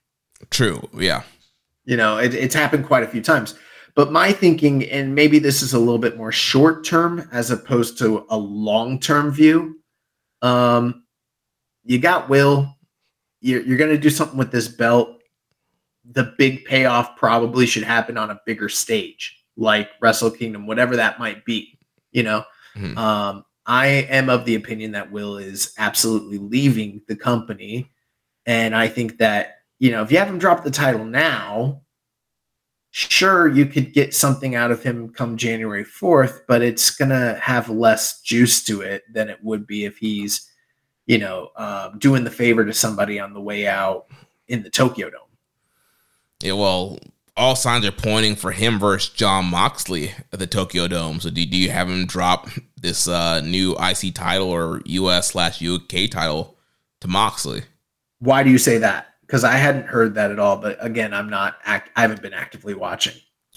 Uh, well, people are kind of speculating for you know Will being in a big match, and this whole O-Khan facing Moxley is a way for you know Moxley to beat O-Khan, and that kind of gets Will to want to challenge Moxley. Hmm. Well, you know, as one of our famous presidents, uh, uh, George W. Bush said once, he said, "Fool me once, shame on you. Fool me twice, you can't get fooled again." um, you know, we've already done the whole let's put our title on an AEW guy and hope he comes back. And granted, Jon Moxley's not, you know, um, Kenny Omega. Like if Jon Moxley, if it were up to him, he'd probably be wrestling in Japan like, you know, every two months, yeah, quarterly. Like he'd be here all the time. And maybe if he has the belt, that would happen. I do think that there's m- more of a chance of that taking place with Jon Moxley than there would be than there was with Kenny. But at the same time, John is in such high demand with AEW. I mean, I don't trust any arrangement any longer where an outside contracted guy holds the title, whether it's whether it's with AEW or elsewhere. I just don't want to see it. We've been burned by it too many times at this point. yeah. But Uh, uh, that is a good point. If it were to be Jon Moxley, I wouldn't want them to do that because my whole thinking is that if Will's leaving and if he is going to drop the title, then he should just drop the belt to somebody that deserves the rub. Yeah. Or do you wait? His contract is up in February. Do you have him drop it at New Beginning, whatever the big New, new Beginning is going to be in January or the one that they do in early February? Uh, what if you did it at New Year's Dash? You, you could You do know. that. Yeah. something crazy like that. Uh, I also thought, and again, don't get, I'm not saying that this is what's going to happen, but like, we don't know what his future is. We don't know what the, if there is going to be a time split, but like, let's say if he goes to AW, for instance, um, what if like he leaves with the belt? You know, that's on the table too. And I don't think it's something a lot of people have considered, you know, like when Kenny left and he was IWGP champion, there's no chance that was going to happen because, you know, but we've there already is a precedent of them having champions outside of the company. Will could leave with the title and then you know split his time. You know, I'm not saying I want to see that, but it is a real possibility. Right. And his whole thing is, you know, I'm the quote unquote real world champion. Like I've been defending my belt all around the world. Uh, Bro, it's hard to argue against. um, so you know, yeah, you have him take the belt with him and take the belt around the world to different, you know, if it becomes the intercontinental, you know, the different continents and go to AEW, go be in America. If they were going to have him drop the belt to one of the young guys, for me, for my money, it needs to either be Tsuji or Umino. I, I wouldn't be opposed to him losing to Umino here, especially since Umino's already lost to him so many times in the past. And Will's a big enough star to where, like, let's say if you did want to do that Jon Moxley match on the way out, um, that would be fine to do without a title. It doesn't necessarily need a title but my whole i'm just thinking like if you're wanting to uh you know have him do the favor to somebody at the tokyo dome and it's a new japan contracted guy that might not be a bad way to go you know to elevate somebody as opposed to doing it to me it feels a little bit cop outish to do it at power struggle in november as opposed to tokyo dome Yeah. like I would have imagined it would be Um- Umino fighting him in the Tokyo Dome and winning the belt. I didn't think it was going to happen here. Right. Which which means he's probably not winning. Right. Which makes in and again it's it's a hair scratcher because there's been a lot of things that have happened in this company this past year and in the past few years where I've been a little bit like, what are we doing? You know? Yeah, and then like you mentioned, like Tsuji would have been a great guy to beat Ospreay, but Ospreay just beat him. Or so Mhm. are you gonna run that back like that Well, quick? you could run that back because he came so close. Mhm. I- i- if they wanted to build to that, but I don't know if there's going to be time to really establish something like that during World Tag League. Maybe there will be. I don't know. Yeah. Hmm. What are you thinking? Do you think Umino wins here? I don't know. It's, it's hard. It's like I don't think you should be beating Uno, and I don't think he needs to lose to Will again. But it makes more sense for Will to lose at the Tokyo Dome if he's going to be going, leaving New Japan, and if you want him to put somebody over that's not Jon Moxley, that would be the stage for him to lose, drop the belt, and make somebody. But it's like, who do you do? It's like you're not gonna run back Umino if he beats him here in Power Struggle. Like the Tsuji match, like you could do that, but that would be a quick turnaround. Um, I, I don't think you're gonna do Ren Narita. Um, I, I don't see them doing Yuya Uemura, so it's like, who who do you do? Like if you're not gonna do one of the young guys, so it's it's a weird predicament. It's a weird predicament. It's it's. I, I'm going with Will though. Yeah, I mean that that's the, the safe bet. Uh, will probably end up winning. It'll be a story of Umino getting so close again, but losing.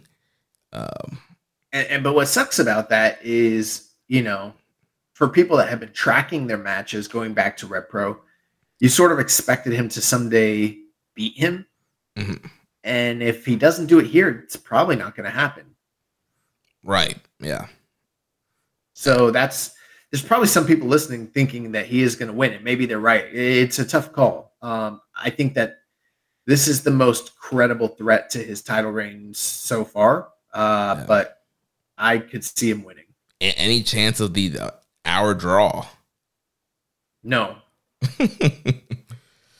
Um, I think uh, Jon Moxley is going to be Great-O-Khan. oh yeah, yeah, I think I don't, I don't see that happening. yeah. O-Khan doesn't stand a chance.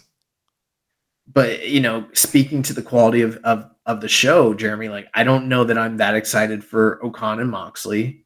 Um Tanga Loa, David Finlay. I don't know why I need to see that. Well, well, well, Josh. Tanga Loa pinned David Finlay in a tag match at Royal, Don't Qu- give, Royal Quest. don't give a fuck. you know, and then uh, uh, I guess we could talk about it. Naito and Sanada, world one of the coldest world title feuds leading to a Tokyo Dome in forever. yeah, they're gonna mess around and end up in a fan vote. Will, Will Ospreay gonna be main event in the dome? I don't think that's gonna happen, but like, damn, dude, this, you know, and that's another thing. Like, they, they got good guys in there, Tsuji and Uemura. That sounds awesome, but like Naito and Sanada, bro, like, I don't know, man. And then, um, the never open weight six man tag team is cool. You know, that's one of the the highlights of what's been going on in the company lately. In fact, I wish that they would come up with a, a name for Okada, Ishii, and Tanahashi. It's it's weird saying chaos and Tanahashi, you know. but that looks good. But then Hiromu and Ishimori, like, yeah, that's objectively good, but I'm so fucking tired of seeing those guys wrestle each other. I don't want to see it again. yeah, I mean, it's it's almost like a placeholder title match. Uh, This this card is a placeholder card, bro. uh, yeah. So I mean, Yeah. you would think this, this show would have to be kind of angle heavy because this is like the last major heavyweight show before January 4th. I mean, you'll have the World Tag League finals in December, but I'm I'm a little surprised there's not more heavyweight tag team action leading to World Tag League on here so far. yeah. Well, I mean, it's not the full card. There'll probably be some more matches announced uh, later this week, so maybe they'll, they'll throw some more tags on there, maybe. And then uh last thing, like let me look here before we jump to the news. Cause I mean, I know you and I we talked briefly today, but like I just want to look at the schedule, but it's like, um is this it? Like, is this our cutoff for the year? So Lone Star Shootout is uh November 10th. And that's the last show before actually no, there are there's some other There is sh- an event on November 11th called NJPW Anyo Rainy Days. I don't know what the fuck that is. Yeah, I don't know if that's airing on New Japan World or not. Okay. It, it could be, but uh, The first day of uh Okay, so it looks like there's a couple New Japan road shows on the 17th and the 19th of November. I Yeah. have no no idea if those are going to air on New Japan World or not, but Okay, so I got Uh, the I pulled up the world schedule, so that's up to date. So, um, yeah, New Japan Road, November seventeenth will be airing. okay. So, So- that should be something to lead to something. Yeah, that's, so that's the only show that's airing. So it's uh, Power Struggle, Lone Star Shootout, New Japan Road, and then World Tag League starts on November twentieth. Well, then that's going to be the cutoff for our year. November 20th is the new fiscal year. And uh, we're going into award season yeah, we're in 20 days. It's pretty crazy. We, we haven't really worked on uh, much of it. I've been look. I looked at the uh, spreadsheet today. Um, I actually like.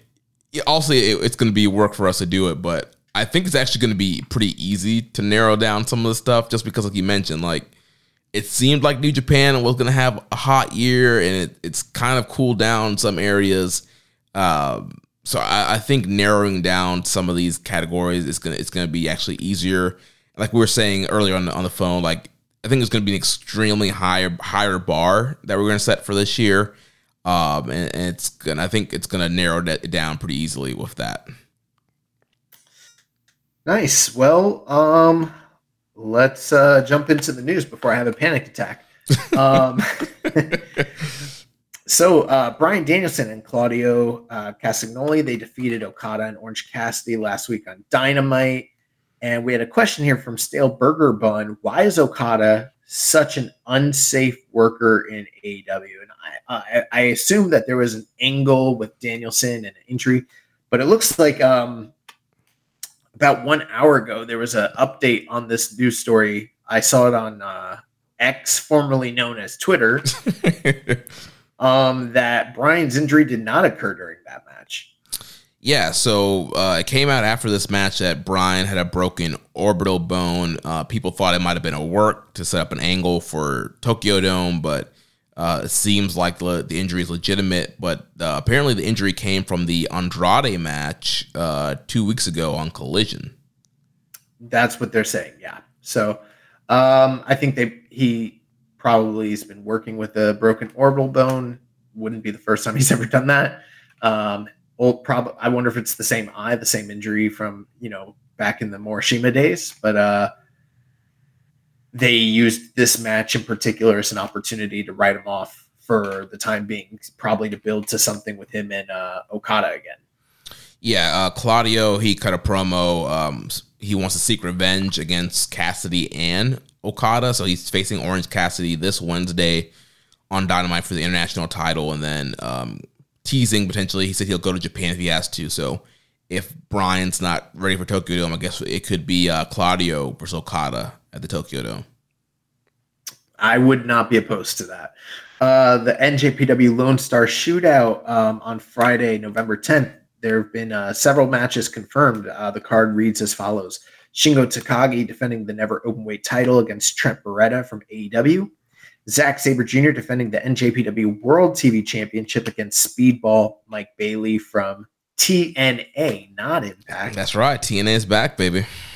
Mayu Iwatani from Stardom defending the IWGP Women's uh, title against CMLL Stephanie Vaquer. Um, AEW's Eddie Kingston defending the NJPW Strong Openweight title against Satoshi Kojima from Noah.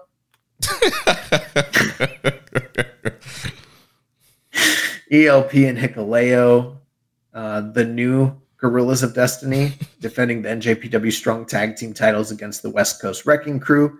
Mystico versus TJP and Toru Yano versus Joey Janela. This is a a, a fire pro ass show if there ever was one. Seriously, but I, I think it's gonna be a pretty fun card though.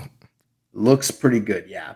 Um, Fantasticamania will be returning in 2024. The 2024 tour will get started in Osaka on February 12th for two nights before heading to uh, Kagawa, Aichi, Makuhari Messe and Chiba, and then always the wildly popular tour conclusion in Korakuen Hall on February 18th and 19th.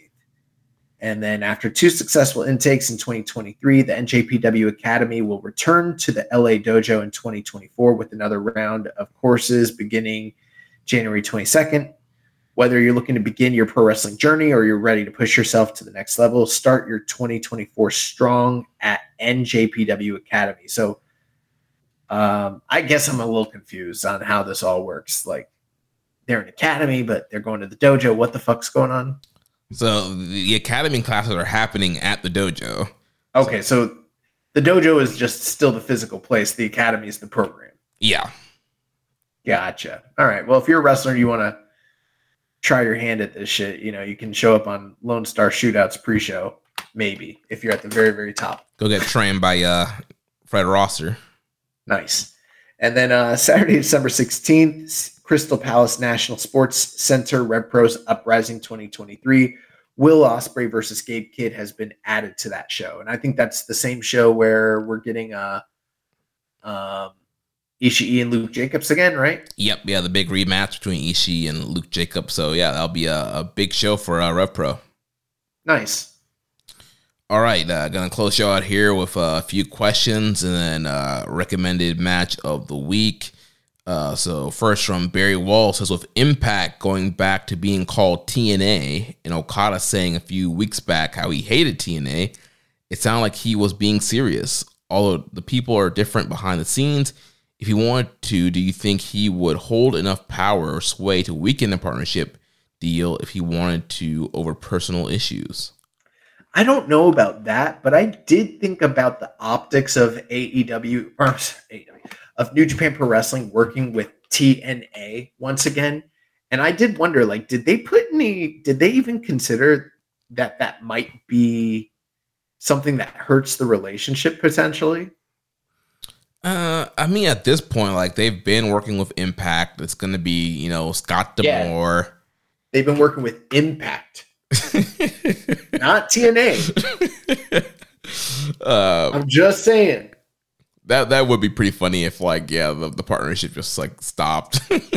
They're like, uh, you guys are going back to TNA. I don't know, bro. uh, yeah, I, I I think it the whole like Okada hating TNA. Obviously, I know he he didn't have a great run there, but I think he kind of jokes about it now. So I don't think it'd be it'd be that serious. I mean, he still has a lot of friends there, friends with the machine gun and stuff like that. So it'll be fun. Uh, he also asks, uh, "Is Zack Sabre Jr. the best faction leader? He is present for the Super Junior matches outside the ring to support the Sweet Boys, and Okada might not even know who was in Chaos." Um, hmm, maybe. Yeah, I mean TMDK has been a pretty good faction this year. Uh, I mean, I, I would uh, argue Will Ospreay is a pretty good uh, faction leader. I was gonna say Will, but it, I don't know. Zack's a pretty strong leader. Yeah, can't win the big one though. uh, next Rambo and Slam Pig says between the LA Dojo graduates, the Musketeers, Fujita, Leube, Boltin, there is a lot of high ceiling young talent in the promotion. In order to keep those guys in the mix, there will probably need to be a big downcycling of older talent who is on the chopping block first. Tanahashi. Mm. Nah. you know, I think it's really smart what they've been doing with the, the older talent, allowing them to kind of go out and work in these other companies and almost sort of facilitate not quite exactly the same role, but um who's who's the uh Okamura, right? Okamura is the guy in CMLL that's yeah. Japanese. Yeah. You know, he sort of ha- has like that liaison role for the company. Um I don't know that the that the relations that they're building with these outside companies isn't hurt in any way by sending some of these older, you know, talents that are still able to draw and work uh, to to those companies, that's a great way to kind of downcycle some of those guys. Um, and I wouldn't be surprised if we see a little bit more of that ongoing. But um, I think like Tenzan's for sure on his way out. Yeah, I mean Tenzan, Makabe, uh, Tiger Mask. Tiger Mask, Nagata, Suzuki hmm are all rapidly approach Kojima. Kojima's probably right now out of all of those guys, in my opinion, the most consistently stable worker Yeah, of the group. Um, maybe Tiger Mask, but it's probably Kojima. I think, but here's my hot take. I think right now in 2023, I think um, I think Nagata is able to still get up for the big match better than the rest of those guys, including Kojima, Mm. w- when he needs to, as evidenced by his last like all uh, triple crown run. But on a day in and day out status, like I don't think Nagata is wrestling anywhere near the level Kojima is right now. yeah, I can see that. Um, and I know you joked about Tanahashi, but But he's he's the next guy behind all those guys. yeah, like he's he's bro, he's Also, there's Hama. yeah, Hama. Uh, but yeah, I think all those guys are, you know. But I, I, T- Tanahashi's like not far off from dad status. yeah. I mean, he's been in a lot of multi-man stuff this year. He's a never six-man champion. Like he hasn't done he hasn't done a lot of big high-profile singles matches this year. Bro, when Tanahashi does his final G1, oh my God, tears. Yeah, when we're gonna get this uh, Tanahashi bye bye tour. we got to get Sting and Tanahashi once, right? Uh, let's see. Uh, next question here uh, from Death Triangle 720. With Danielson out, do you think it would be a good choice to have Claudio be Okada's opponent at Wrestle Kingdom? Um, no. I thought you said you you wouldn't mind that. Right. Like I don't mind it. Me personally, like from a wanting to consume that match as just a fan, do, I'm I'm all for it. Do I think for business reasons that that would be the prudent or smart decision for New Japan to put Claudio in a major spot against uh, Okada at Wrestle Kingdom? Like I'd say no. I think that it would be better for the because I don't think Claudio's that well of a known commodity in the market. And I don't think he's a big enough name to draw foreign eyes over to the product. Um, I think that that match would probably be better served. I know that he said he'd come to Japan and wrestle him, and that's cool. I, I do want to see Claudio wrestle here without the constraints, but um, I don't know. That match is probably better served happening in AEW, honestly. Mm. And I think I think for business reasons, Okada should probably wrestle somebody a little bit more high profile at at the dome. So you're saying maybe bringing in some try to find another AW guy that's I don't know what I'm. I'm not saying that specifically. I don't know. Uh, I'm not like fantasy booking here, but I'm just saying if I had the opportunity to do someone with a bigger name than Claudio, I would do that. Yeah, I think yeah, nothing against Claudio, but yeah, definitely he's more of that upper mid card guy. Whereas you know Bryan Danielson, legend main eventer, you want Mhm. somebody on that status. Like, like I would do Mox and Okada. That's the kind of match that I think should be happening at the Tokyo Dome. To put it in perspective, yeah, because I don't think they've wrestled each other, have, have they? never. Yeah, so that that would be a cool first time dream match kind of thing. something like that like that's kind of like you know and uh, granted sure like claudio would be a cool match for him to have and he'd definitely win that one. That's one where like they they wouldn't be able to do the the tk you know pulling the power card but like you know it, it's the tokyo dome. You only get so many of those and i don't think that i don't think that that that's as high profile enough of a match especially if you're trying to rebound business and, and everything like that. Yeah, maybe you um you don't do Will Mox and you set up yeah Moxley Okada because since Mox is still in Blackpool Combat Club, he could also be trying to get revenge for uh, Bryan um, against Okada. that's the way they should go. Yeah, that'd be cool. Uh, then last question here from Hawaiian Punch BV. Thoughts on Fury Ngannou? Who would you pick in a rematch? Were Dana White and the UFC the ones who actually fumbled the bag? Oh boy, here we go. The question I've been wanting. Did you watch this fight? I didn't watch it, but I saw several clips and pictures uh, of the fight, and it seemed like yeah, Ngannou uh, was in there, you know, going toe to toe with uh, Fury. I thought I thought Francis Ngannou won the fight. Um, I, I definitely it was a close fight in terms of like the scorecards, but um, I don't think Tyson Fury had shit for Ngannou in this fight. Um, it is funny. It was a 10 round fight. Um, you know, the, the one really intriguing thing behind it is Ngannou is the lineal MMA world heavyweight champion. Um, he's no longer the UFC champion, but he was the lineal world champion when he left that company. And that doesn't end just because he's not under contract with the Premier Sports League. He he takes the the the status with him.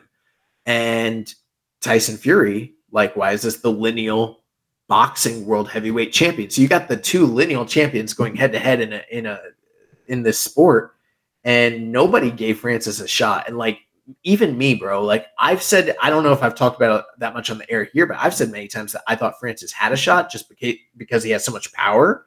But I didn't think it was a, a shot in the sense of like you know, it would go to a decision and he he'd be standing there looking like the better fighter after 10 rounds. I, I thought he'd try to bum rush him and maybe catch him with a big shot and put him down.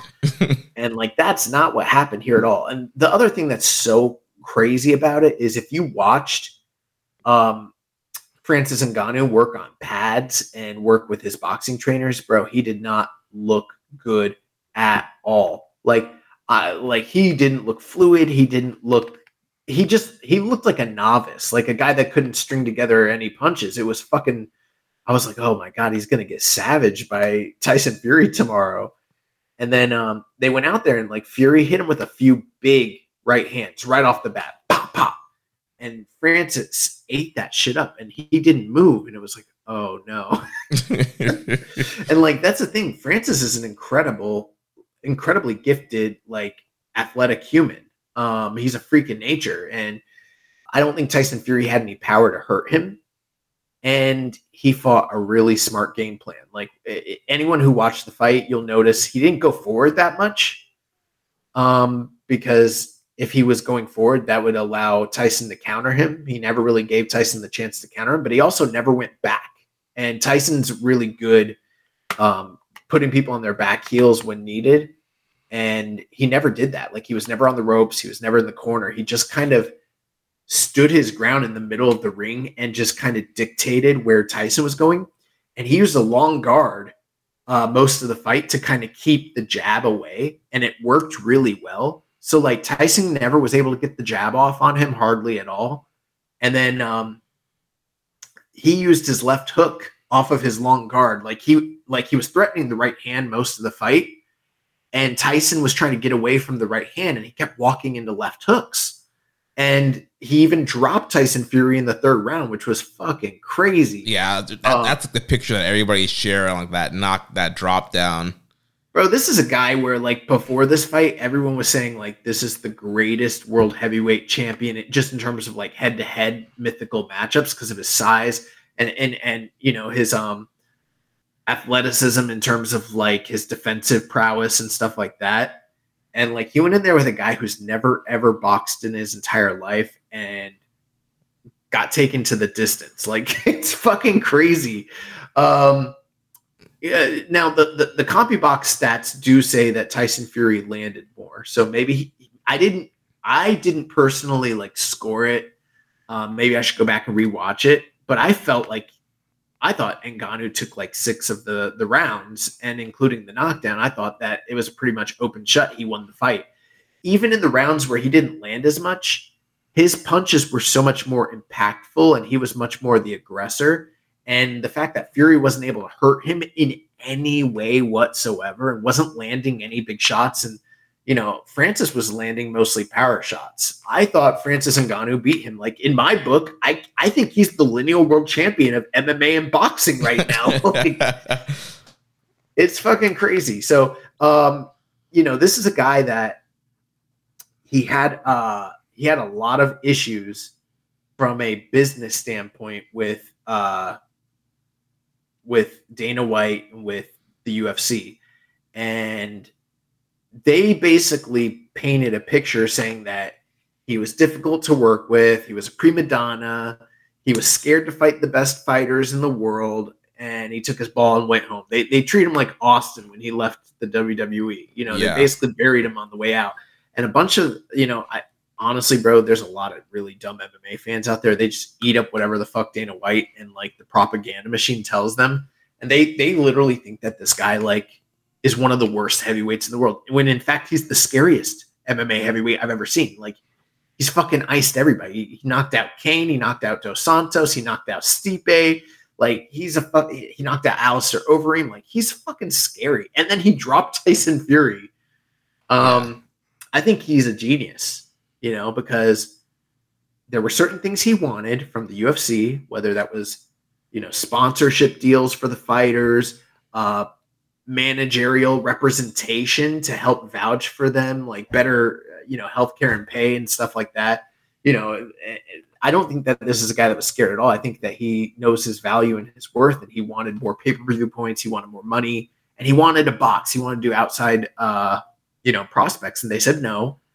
And he went and took this fight. No one even thought he'd get the fight. Now he has the fight. He made over ten million dollars, probably more than that. But now, now that he like quote unquote won, even though he lost, there's a rematch on the table. There's a fight with Wilder on the table he, I could see him getting at least one or two more boxing fights, not to mention the avenue that's opened up with him working for PFL, who just bought Bellator, by the way. And he, there's a guarantee that anybody that fights him in MMA is going to make at minimum $2 million on pay per view. You can't tell me that people don't want to see Francis and Ngannou fight on pay per view now. Like, this is the first time in since Pride Fighting Championship went under in 2000, what was that, 6, 2000, 2007? This is the first time that there is a true, legitimate, big time MMA draw that could probably draw on pay per view outside since like Fedor. Mm, yeah. Because, I mean, I don't really want to watch anybody in PFL or Bellator personally necessarily, but if Francis Ngannou is going to go on pay per view and fight, I don't really know who it. I don't even care who it is. I'm gonna probably go watch it or pay to see it. Yeah, he's uh, an incredible fighter to watch. Like you mentioned, super scary, knockout power. There's mentioning, you know, they have the, the punching meter thing in the the UFC gyms, and he has like the high, the the hardest punch that has hit that thing. And yeah, it seemed like from all the pictures and reviews that yeah, he probably should have won this Fury fight. And first time you have like a an, an O and O bok guy in boxing, no you know official boxing match or boxing experience, going in there with the world champion, knocking him on his butt, and looking like the the better man.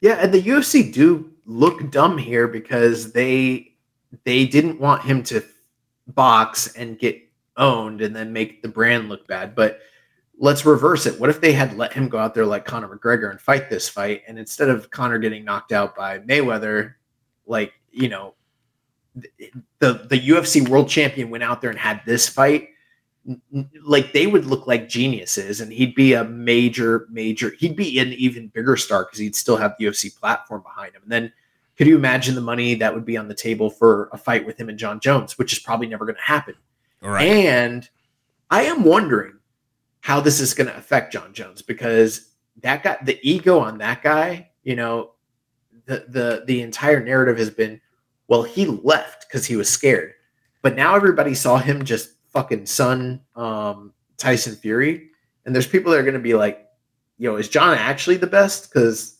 Tyson Fury is a fucking man, and I'm wondering if Jon Jones is going to be like, I want to fight that guy. maybe, yeah, maybe he's the one that can help spark the deal and get Ngannou back in. I don't know what they need to do, but like, yeah, uh, Francis is a is a genius at this point. point, and it's funny because I I said that I thought he was doing the right thing at the time. A lot of MMA fans that I talked to uh, kind of ridiculed me and made fun of me, and basically said that the guy was scared. And I'm like, he's not scared. Look at him. Like he, he's a businessman. He's doing the best thing for him and his family, and it's paying off. And you know, it, it, reminds me a little bit of what Jake Paul and those guys have done because Jake Paul's about to jump into MMA. He's been fighting all these MMA fighters boxing now. He's going to do MMA and he's obviously going to lose, but that avenue has been opened up for the cross promotion.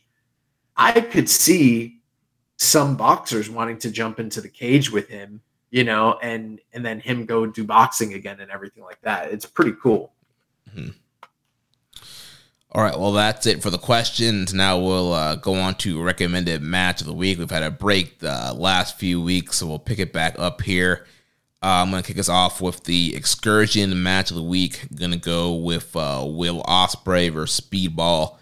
Mike Bailey from Impact's Bound for Glory.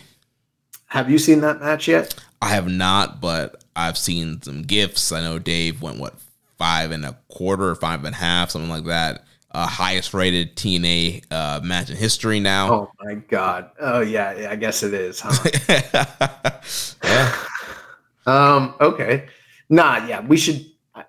Honestly, man, let's just both watch it. I'm almost like, I I'm thinking we should even rethink the format of recommend a match of the week. But you know, I say we both just watch that match and then come back with our thoughts next week. All right, sounds good for that. So uh, we'll do that. Talk about that match next week. Um, that'll wrap things up for us here this week. Next week we'll be back to review Power Struggle and cover all this news in the world of New Japan Pro Wrestling.